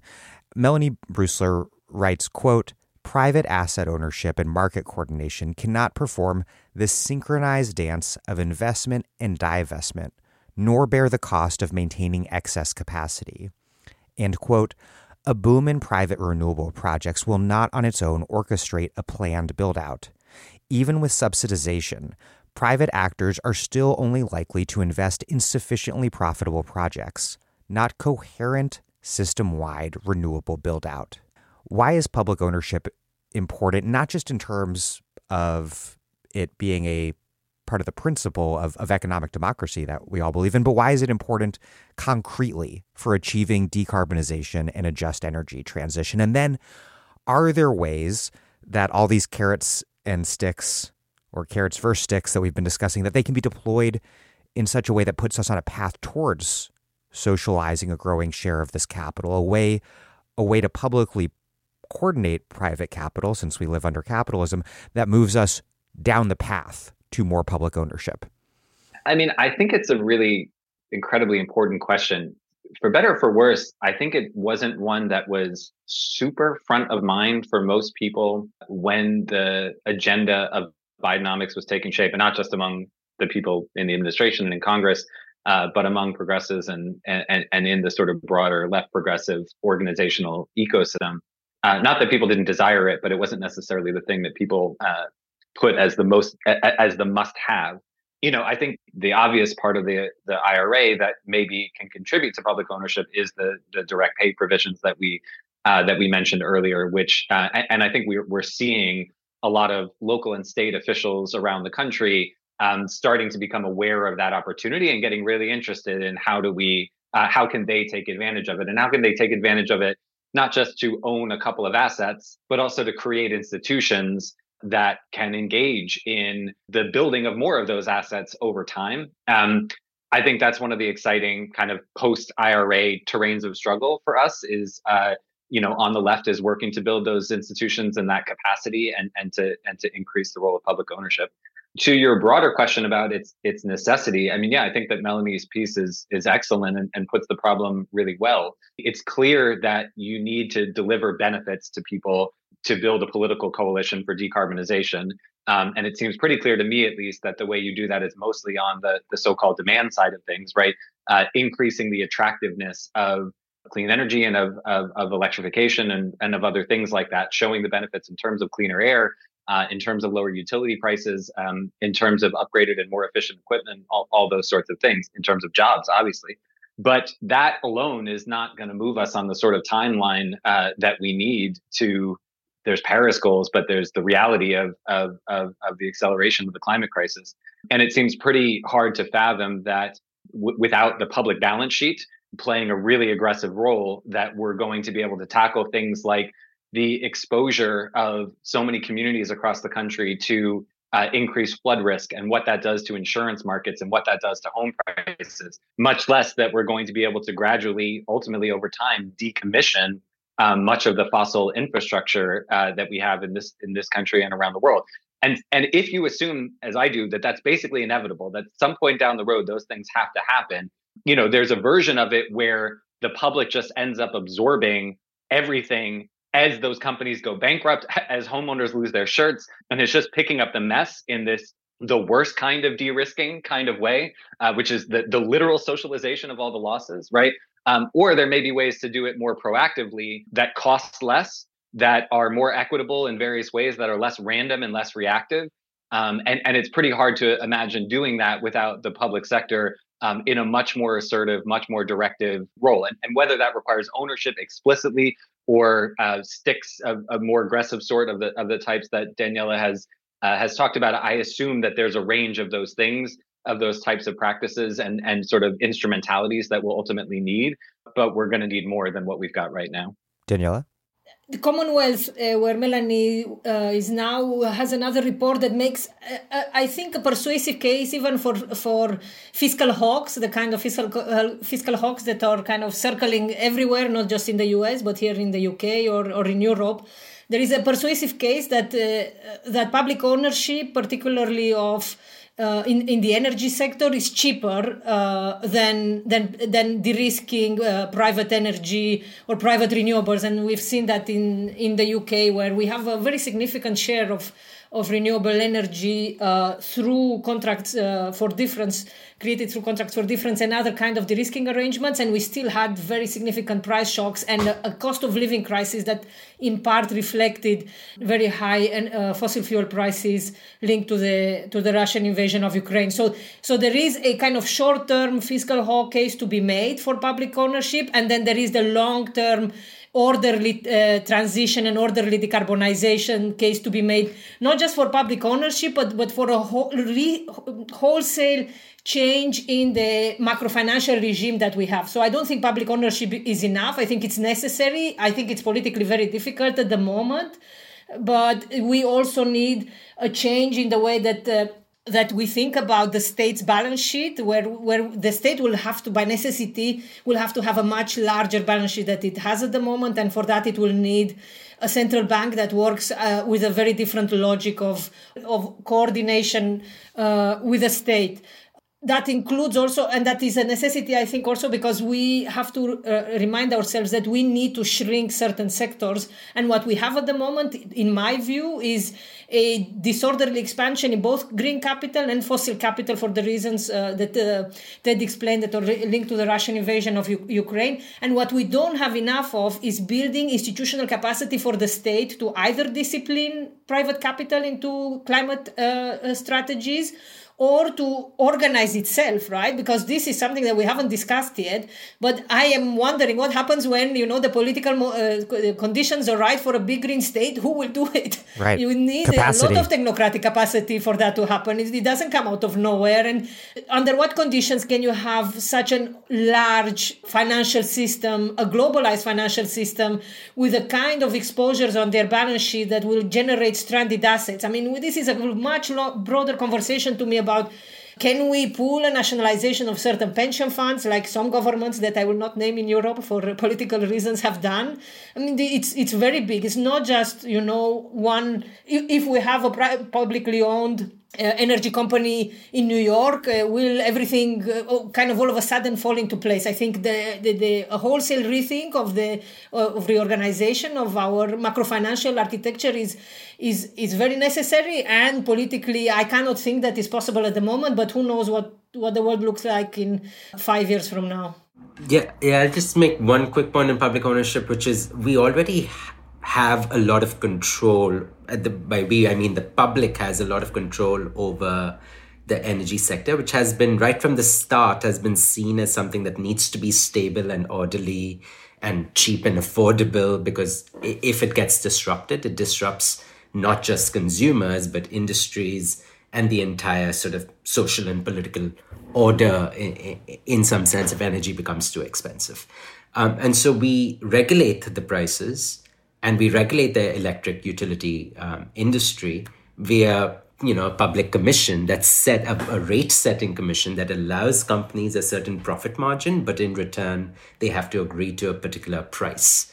And uh, the public literally has to sort of give a check off to the types of capital investments they're allowed to do in any five or ten year period to keep expanding generation or, or, or, or, renewable assets. So in that sense, that we already have a framework around which the public gets a say in price setting. Even if we don't do the full public ownership, these are extremely important places for public pressure and political pressure to be brought on bear, uh, to, to be brought to bear on the public utility commissions. And then on the sort of the broader macro financial sort of ways in which we can reduce prices and have price ceilings and floors, we do that, for instance, with government bonds, right? The government is the biggest purchaser and the seller and the issuer of bonds. So it maintains price ceilings and price floors in many places. And similarly for energy, we, you know, when we when Biden says he's going to use the strategic petroleum reserve to unload oil and gas to prevent prices from going up too high. That's that's a huge publicly owned cave in Texas that is filled with oil and is stored there. And when prices go up we, you know we inject brine into the uh, into the cave and lift up the oil and dump it into the world market. So these are ways in which the public owns significant pieces or has very many tools to control prices and is heavily involved in the energy sector. And, and I think what public ownership means is bringing all of these tools in one institution rather than locking them away in these separate siloed places um, that are then vulnerable to capture by industry and, uh, under controlled energy transition. Can I can I just add? Uh, I mean, uh, in I in the, in this paper that that kind of informs some of the arguments that I've made around the the Biden econ- Bidenomics as, as de-risking. I also talk about the use of monetary de-risking by central banks to intervene in government bond markets to basically preserve their investability for private finance. I would say that Tim, maybe that's where we kind of disagree because at the moment I don't see any central bank except for the Bank of Japan, who is a very special case and it's not the time to discuss it here. But no other central bank is explicitly controlling or fixing prices. It's just making sure that in moments of tension, the liquidity stays there and is there for investors to not run away. So um, we do have some architecture of de-risking that could be scaled up but into something more more of a state-led decarbonization or and, and under or, or supporting a very extended public ownership and a much larger, bigger green state. But at the moment, uh, that is just an architecture that is used for de-risking purposes. I, I think I'm very clear on that and I, am bracketing Japan for a lot of reasons here. Tim, do you want a brief response? Yeah, I think it it is largely in crises, and when it comes in crises, it's largely used to just put a floor under prices so that they don't go too too down, and there's no ceiling mechanism, so prices keep rising. Private sector keeps getting most of the gains of those assets, but the public sector comes in to put a floor, and and this is this is not this is not well, uh, yeah, it's it's not there in non-crises use. Let's talk in some detail about China and what many, of course, are calling a new Cold War, with with Bidenomics seeking to deny certain advanced semiconductor technology to China, create battery battery supply chains that exclude China-sourced components and critical minerals, and just more generally to check economic China's economic development and military power. Jake Sullivan, in this much noted speech he just gave on the new Washington consensus. He described this new approach with China as a departure from the globalization optimist assumption that, quote, bringing countries into the rules based order would incentivize them to adhere to the rules, which seems like he's talking about Thomas Friedman's argument that that no two countries with a McDonald's had gone to war with each other. But what's the real US problem with China? Because it seems that it's not illiberalism or authoritarianism. Saudi Arabia and Israel, after all, both have McDonald's, and their their behavior doesn't really bother the U.S. The concern again is China. Why that concern, and when did China become perceived as so threatening? When did it become such a bipartisan norm to perceive China's rise as an almost existential threat to the U.S.? And then lastly, and Daniela, you mentioned this earlier what sort of state is China? Because the US has justified its new model by arguing that China wasn't playing by the rules, so we need kind of to make new rules that will let the US compete with China. Is China a de risking state? Is it a big green state or something else entirely? I, I, like how you put the question. What's what's the real the real China problem? So first thing I think is important to note is that and you see this in all the speeches, right? There is a very significant element of self critique among the policymaking elite when it comes to how they talk about China. And it is along these lines that there was this optimism. The the the theory variously went under various names, but uh, a popular one was convergence, right? That as China was uh, integrated into the global economic order, uh, most you know most sort of significantly through its uh, accession to the World Trade Organization, you know, which was finalized in 2001, um, as China liberalized in economic terms, that its political system would also open up and it would also liberalize. And there's different views around this. Uh, our friends Jake Werner and, uh, and, and Toby Chow, for for example, argue that that was actually happening for a period of time uh, in the 2000s and early 2010s. I think that's that's there's there's debates about that, but in any event, that was the theory. And the US believed, therefore, that China could be integrated as a node in the global economy that remained fully subordinate to the US in geopolitical terms. Just as, you know, after World War II, Japan and Germany were uh, integrated into a US led global order uh, in which they variously competed with the US economically, but were fully subordinate to it uh, militarily and geopolitically. And I think that there was there's a self critique that runs on two on two levels. So the one on, on the economic level, it's you really can't overstate the significance of the China shock literature on the thinking of these people. Um, they cite it by name in a way that you just never. David David Autor is is is cited. Yeah. they cite it by name in a way you never see policymakers cite academic literature. But these are the most mainstream of mainstream economists, right? Labor economists who documented pretty, you know, uh, pretty powerfully. I don't know, not everyone's convinced, but powerfully that um, the opening to China, uh, starting in 2001, um, did in fact decimate American manufacturing. Um, that it was, and that it was very geographically specific, right? And then in a short paper that I don't know that they ever actually followed up on, right after the 2016 election, they showed that those counties and those uh, metropolitan statistical areas that had seen the heaviest import penetration from China were also places that seemed to flip towards the Republicans. So there was a sense that the opening up to China had had much more significant domestic economic consequences than anybody had anticipated in the 90s and, and early 2000s when this was being done um, and that it had then political consequences that that it really there was a direct correlation and, and causative effect between that and, and Trumpism. The other thing is that you know by their lights, uh, China becomes much more assertive uh, geopolitically and militarily. You know, it, people date it to different moments. Some people say you know immediately in the wake of the 2008 crisis, as the U.S. seems rather hobbled uh, by the collapse of the housing market whereas China pulls off this, you know, frankly, world historic stimulus program, mass building program, and the investment of the Chinese state actually basically floats the entire world economy for about a decade. So some people see it connected to the immediate post-crisis moment. Some people see it to more the, the moment at which Xi Jinping consolidates power within the Chinese political system and seems to author a new, much more statist uh, economic policy, the so-called wolf warrior diplomacy, the practices of, you know, I mean, there are uh, quite uh, easily documented in, instances of economic coercion where where China uh, decides to punish uh, other countries whose diplomatic maneuvers China doesn't like with certain economic measures, boycotts and the like. Uh, so there's a perception across the U.S. political elite, certainly by I would say 2018, that something has changed in China and the theory that China would quote unquote converge in, into this, you know, harmoniously into this US led economic order was just comprehensively discarded. And once it was di- discarded, I mean, they really flipped on a dime, right? And they went from seeing China as potentially a benign partner to, uh, to, to active threat. And the last thing I would say is that you know, so so China poses a. I think there are genuine conflicts of interest between the U.S. and China when you look at, at things like Taiwan and the broader sort of you know East Asia security questions and mil- questions of military alliances and so on and so forth.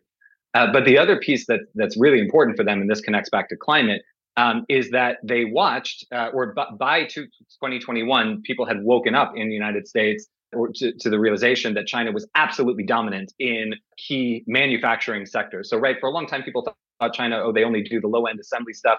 Uh, but all the cutting edge, uh, all the industries of the future, uh, all the high value added stuff is still located in the global north and especially in the US. Uh, but suddenly China controls 90% of markets for solar panels uh, and all, basically the entire solar supply chains. It controls the critical minerals, dominates the battery supply chain. And all of a sudden, the US, the policymaking elite realizes that we are going to have this energy transition one way or another. There is going to be a massive replacement of machines across the globe. And they're really freaked out that China is going to absolutely dominate all of those industries and all of those future markets. Um, and so they have a problem with China, I think, in that they want the US and European countries, although they've gotten there slower, um, to, they want some of those industries uh, to be located in their own in their own countries, producing for their domestic markets, but also competing with China uh, in in what they anticipate to be the booming export markets of the future. Daniela? I, I just want to. I think this is a, to my mind, a very convincing analysis of why why the U.S. or, or the, how, the dynamics of the changing U.S.-China relationship, and in particular the the realization of U.S. elites that China's very clever industrial strategy, particularly in clean tech, uh, was basically threatening to displace the hegemonic position of the US. And but I, I, would say in Europe there is also I want to emphasize that there is also an ideological dimension to it, or there was an ideological dimension to the extent that Europe had had had faced this same concern for longer because in the 2000s we saw various uh, solar industries in Germany or in Spain affected quite uh, significantly by by the Chinese state's ability to scale up manufacturing of, of clean tech and and the response used to be you know it doesn't matter because in the end uh, what we want is the, the market to work. So there was some commitment to globalization ideologically that was powerful and is still powerful in some european corners. And and if you look for example at the recent attempts to mimic and, and emulate uh, Bidenomics in the in the European Union, the the framework is markets used to work well, and but then the, the massive Chinese industrial policy is distorting market signals in clean tech. And therefore, we have to distort, do the distortions ourselves because there is no other way to, to square that circle. Uh, and we can both not, not compete with China on, on market basis. And we cannot, for uh, energy security reasons, we cannot afford to basically allow this um, uh, imports of Chinese technology. And you see that China, to some extent, is, is starting to retaliate on, on clean tech whether whether this will how this will uh, evolve i'm i'm not quite sure. I on on the question of the way in which china managed to get there i think there is there are a couple of academics working on it and and, uh, and maybe one day they will be cited by the us uh, administrations but for the moment there is a combination of big green state and and de-risking there because the chinese uh, state and the internal market is as such that you can scale up lots of things and you can mm, play with lots of things in ways that that were not possible that are not possible in, in smaller countries. But just to, remind also to remind ourselves that the European model in general for prioritizing cheap solar I mean, there was a there, there, there was also the ideal the the very material point that there were lots of European companies in China. So it's not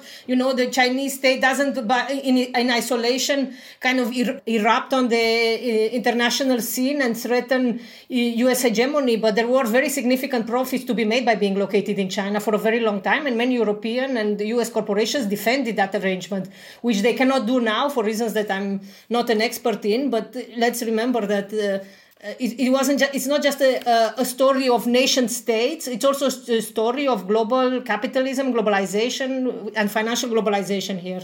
This is what i wanted to say. Ho-fung Hung in his more recent book about about china makes an argument about how it was china acting less favorably to us based corporations that caused american corporations to secede from the pro china coalition thus allowing for this decisive shift in U.S. policy. Um, anyhow, but what should we make of the role played by this new Cold War if we're indeed living through one? What should we make of it, it its key role in motivating this new U.S. green industrial policy? Because during the Trump years, I recall that Green New Deal advocates were really pushing for a wartime wartime style level of mobilization, but definitely without an actual war is it indeed rather depressing that ultimately geopolitical comp- competition, simultaneously economic and military, that's veering dangerously close to armed conflict, that it's this motive that is proven to be so essential for the anti war, anti imperialist, internationalist left? What sort of terrain of struggle does this render this new industrial policy, given the really serious, though still frankly like incomprehensible threat of outright war? And then lastly, if one exists, what what might a stable geoeconomic and geopolitical settlement with China, what might that look like? And then we'll go to the global south. I would I would say I, I would not use the word dis- depressing. I would use the word disquieting. It, it should trouble us very deeply. Is how I would begin. And and I don't think we can overlook it. I do think there is a tendency uh, among some progressive forces to want to see this aspect of it as somehow ancillary in some way that you, that you could preserve everything else and somehow discard that portion of it. And i'm not sure that, that tr- that's true precisely because uh, it does seem to me that the whole shift in the US elite in terms of their attitudes towards China is one of the preconditions for for everything that we've everything that we've seen. And I don't know what that means for us in terms of strategy, except that um, we've got to be incredibly focused on these dynamics and focused on the ways in which uh, industrial policy tools might get deployed uh, to ratchet up tensions uh, in the international economy and, uh, and, and in particular in you know in geostrategic and and, and military terms.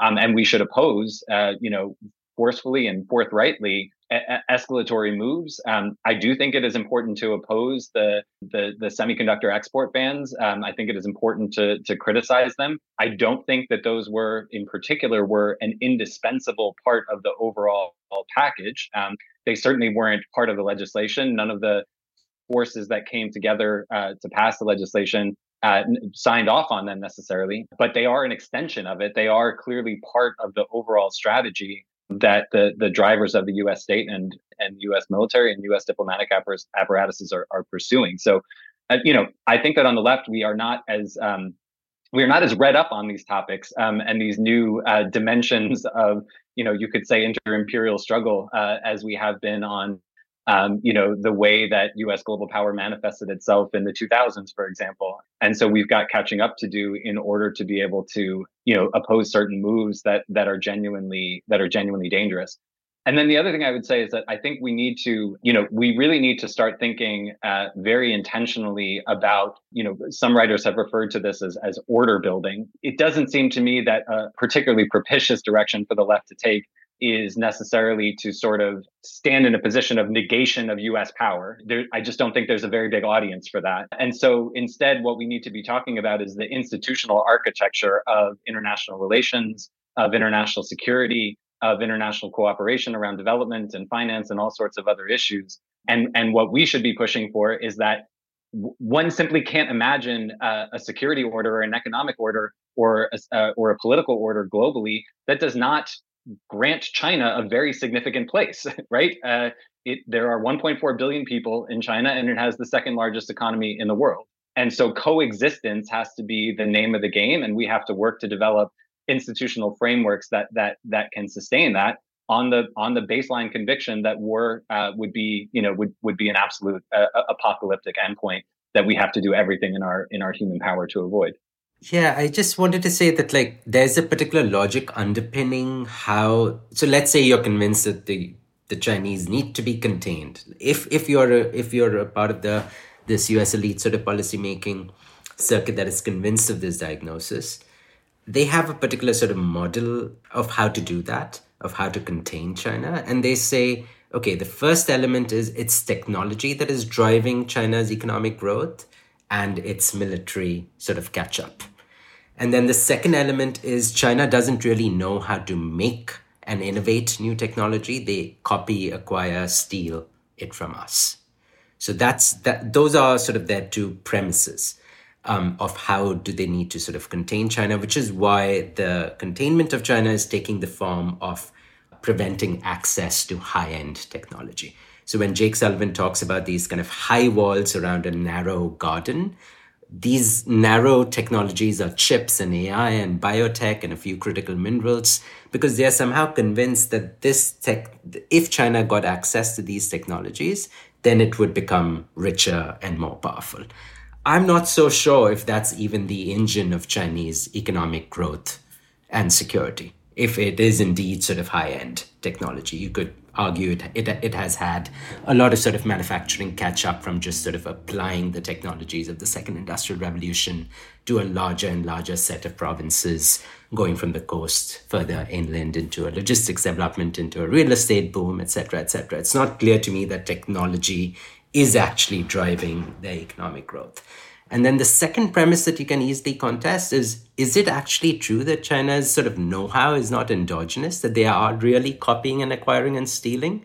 There may be some of that, but they've been investing in R&D like mad for the last 10 or 15 years. They've had a huge, you know, tens of thousands of engineers and scientists and doctors trained in, you know, the MITs and Stanfords of the world. And they have, they are as close to the technological frontier in many sectors, if not further from us.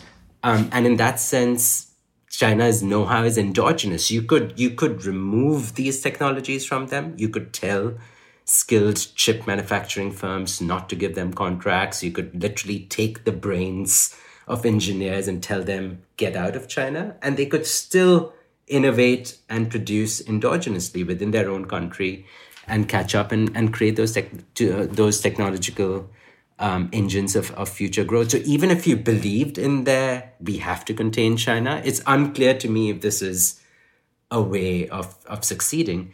And obviously, it has massive risks of backlash to us. It could drive away American allies. It could slow down innovation. It could slow down climate um, investments. It could like increase the prices of, of, of many goods and create um, sort of inflation for us.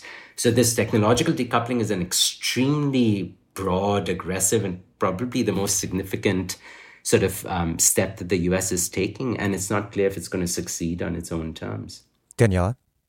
Also, so be, be, besides uh, these arguments about the U, the the visions of the U.S. elites re- relative to a powerful China, I, I, I also want to consider the possibility that you know China is kind of a strawman or a useful Trojan horse for a crisis of capital accumulation that provides a way out of this crisis of capital accumulation because then you can reimagine a state that is engaged in climate politics even in countries like the US you can build an, an infrastructure or an architecture of de-risking that becomes bigger and bigger and then you know creates profit opportunities for for private capital. And and you need you you need um, a a strawman or you you need an adversary for for those political forces to come together. And China is is very handy in the sense that uh, it poses a serious threat to U.S. hegemony. So it is functional also. The, the, the Chinese uh, threat uh, as a political narrative is also functional for for for global capital as a as a way to to try to escape a, a crisis of capital accumulation. My only worry is that. Um, you know this planet uh, doesn't care about the china-us conflict and we are the acceleration of of, of extreme climate events will sh- will is throwing into very sharp relief what I think is a, is a crisis of uh, a, a, elite thinking. We, we really don't have the kind of political elites and the, the, the institutional space to, to imagine very radical alternatives that are better suited to, to keep us all on this planet. So I don't know. I mean, to, I, I recognize that it's important for the, the China threat is important in the US, but also I think maybe one step uh, above that is to think about you know capitalist accumulation. The the climate crisis is of course like the capitalist world system as a whole it is a it's fundamentally global in scope. Does the IRA point toward any sort of more internationalist approach to fighting climate change or will the IRA and Bidenomics in general does it point towards a world system that will continue to relegate the third world to to being pillaged for primary goods. In this case, in the case of the green energy transition, goods like lithium and cobalt that are required for for things like batteries, all while denying the global south the tech and capital that they need to develop and to develop on green terms. In in that new Washington consensus speech that that Jake Sullivan gave recently, he invoked the specter of a lithium or cobalt OPEC as a real bad possibility that the Biden administration wanted to avoid. He said, quote, clean energy supply chains are at risk of being weaponized in the same way as oil in the 1970s, which is about China, but it's also just not a good sign for how the Biden administration is thinking about cooperation with the global south in terms of the energy transition. What what do you all think? Yeah, no, I, I, I think that there is a line. Um, so the IRA doesn't have anything explicit for uh, countries in the developing world, right? There's no there's no transfer of American taxpayer dollars going um, to to countries and um, uh, there. It it doesn't give like cheap money. It doesn't try and reform the IMF or the World Bank. You know, all of those are being done, but they're being done in other arenas, not not directly in the bill that was passed. Um, and in fact, American, you know, progressives and, and the Biden administration make the the argument that anything that the U.S. does to accelerate production of green goods will make them cheaper by going down the cost curve, and once they are cheaper, the U.S. can then export them to developing countries uh, in the same way that China has has made these uh, green goods cheap and affordable for many countries to meet their renewable targets by purchasing Chinese made batteries and solar panels and so on they can do this now with american american goods and if that's the case then you know you have to do a particular policy agenda then you have to try and control the ip rents that these companies are going to take from intellectual uh, property uh, that would otherwise make these goods unaffordable. So if you've driven down the cost curve domestically, how do they actually go abroad in, in the next four to eight years? Is a big open question, and that that you know if if progressives win again and um, uh, if Biden wins again in 2024, that should be something that they can do. But I think the the broader problem is just that going back to that, you know, this bill is being constrained by fiscal hawks and deficit hawks. It's not clear to me that, you know, forget the Europeans that are constrained by these made up kind of ideological rules around the debt brake. Well, it's not ideological, it's a legal rule in the German constitution or sort of a legal rule of the Maastricht Treaty um, in the European Constitution, where they simply can't do deficit spending unless they change these fundamental uh, rules stopping them from doing it. The rest of the developing countries are, have a much narrower fiscal space, so they have much smaller tax bases from which they could give out these tax subsidies. And their fiscal space is also very constrained by, uh, you know, the, the amount of dollars that they have, the balance of payments that they have, and the interest, the sort of structurally much higher interest rates that they that they uh, pay to bondholders and to banks. So, if you're committed to a global energy transition, you would have to find means of changing the global trading order and allowing green goods to flow without IP rents and flow frictionlessly.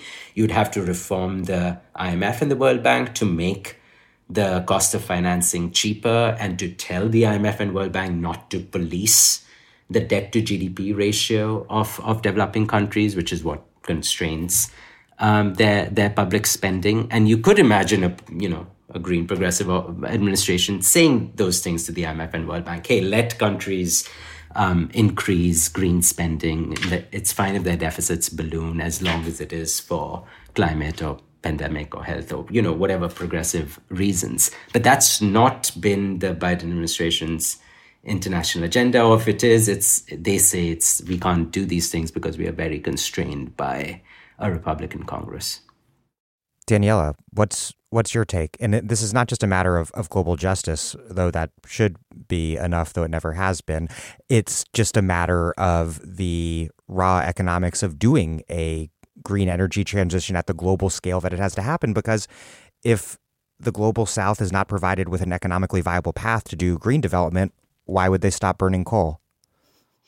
Yeah, I, I think where where I find the the progressive rhetorics of the Biden administration at its thinnest it's, is in this rhetoric of a new Washington consensus for the countries in the global south. And behind that, uh, I, I, find uh, what we had on, on your show before, Dan, uh, this idea of the Wall Street consensus is very much hardwired in there. And the idea that what the global south countries need is basically to mobilize private finance in this kind of from billions to trillions agenda that Ted referred to earlier. This idea that you blend a little bit of public money with a lot of private finance, and all of a sudden you get uh, investment uh, in all sorts of, uh, both in the energy transition, but in all sorts of public goods. So the same logic of de risking has been there in the Wall Street consensus well before the Biden administration or Bidenomics, and it hasn't changed at all in my view. I don't see any change, and and I think if you see the rhetorics, for example, I looked at Brian Deese, who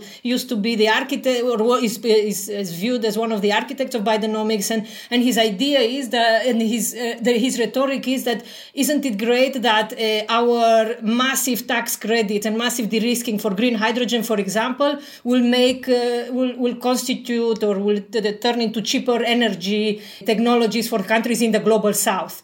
But we have to remember that countries in the global south, during their developmentalist stage and even now, looking at the rhetorics of industrial policy in the global north, they don't want to become consumer of cheap clean tech. They, they can already do that with China. And this is one of the greatest ironies that I see is that the US is protesting the fact that uh, they are a, cheap a consumer of cheap um, renewable uh, clean or cheap clean tech from the, from China, but and, and that's not okay. That requires a whole geopolitical reordering. But the countries in the global south should be happy with this uh, state of fact. The the logic there is these are export markets. Uh, these are markets also that have to be uh, as much as possible delinked from from China and the Belt and Road kind of initiative. And we will not do anything different, but just um, scale up the rhetoric of this is better for you. I I, I don't see much significant institutional change the Biden administration is not supporting a mandatory involvement of private creditors in, in the in the debt uh, ridden countries in the global south at all. Not not that I have seen. The Biden administration is not pushing for more grants or for more concessional finance to go into public goods. And the Biden administration so far I have not seen talking about technology transfers in a way that China did technology transfers. So I, I keep using this example of this Ugandan state-owned company that was going to produce and has, has started to produce, I don't know how much it's scaled up, but has started to produce electric buses for public transport with Chinese technology. Now, this is what, what tra- tra- technology transfer looks like in a Washington, in a, in a revamped post-neoliberal, post-trickle-down economics one that, where, that says we need manufacturing capacity and we need in, institutional capacity and state capacity for strategic industrial upgrading for countries in the global south. This does not exist in, in, in the Biden administration uh, actual policies towards the global south. Uh, everything in there, if you look closely, is based on, on de risking. So I, I don't think there is much at stake there except for green extractivism uh, of uh, and and even there I'm not sure because how is a, a, green hydrogen project in Namibia going to compete with the massive subsidies in green hydrogen that the Biden administration is offering? Even the Europeans, the Europeans are now threatening to uh, with a, with retaliation through the WTO because the, the set of, of carrots for green hydrogen through the US IRA are going to reduce the cost of production to two US dollars per kilo, as I understand. If that, if, if those, at those costs of production, I don't know who can compete on, on green hydrogen except China. So I don't see much, much, much promise in this empty rhetoric of the New Washington Consensus. Ted? The, the only thing I would say, and Tim has written about this uh, somewhat extensively, I wrote an entire dissertation about a, a, similar dynamic that played out in the world in the 1930s. But to the extent that things do change or will change, it seems to me likely driven by geopolitical uh, developments much more than any uh, enlightenment on the part of uh, the U.S. governing or financial uh, apparatus. I mean, the politics of foreign aid, just to put a really broad term on it, are, are difficult under the best of circumstances. But, um, you know, I think what you've seen in some of the packages that have been negotiated, for example, with Indonesia, they do involve aspects of technology transfer, but it but it's it's coerced, right? Um, the the U.S. is is making concessions to the extent that they are uh, because they are seeking uh, the geopolitical alignment of uh, certain well positioned or strategically positioned uh, states, and we're likely to see. Uh, as we saw in the Cold War, to some extent we saw even in the 1930s, right? A, a, a sort of geopolitical gradient uh, of the favorability or unfavorability of deals for uh, uh, relating to international development, finance, technology transfer, whatever, uh, where states that have the capacity uh, and the leverage and the positioning to be able to draw down uh, greater amounts of resources, technical know-how, et cetera, uh, will will succeed in doing so. The double-edged sword quality of that is that it is all feeding into the escalatory dynamics that you know that we are seeing in in, in the world economy and, and in geopolitical in geopolitics. So it's a very it's hard to know how one should feel about it ethically. On the one hand, uh, you know, credit to any state that can negotiate better terms and do more for its own development, but we should all be fearful uh, of the dynamic whereby um, there's a there's a competitive sort of tit for tat aspect to that of that, which is which is all about buying geostrategic alignment for an ultimate confrontation. Well, Daniela Gabor, Ted Fertik, and Tim Sahay, thank you all very very much. Thank you. Thank you.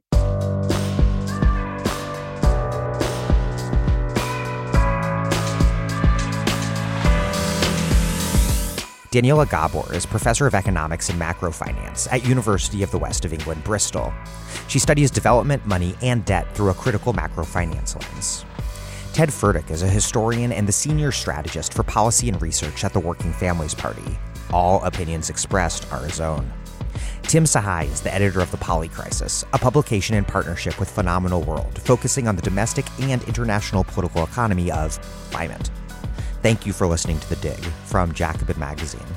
As Marx once said, after noting that, things are only settled by the continuous struggle between capital and labor, the capitalist constantly tending to reduce wages to their physical minimum and to extend the working day to its physical maximum, while the working man constantly presses in the opposite direction.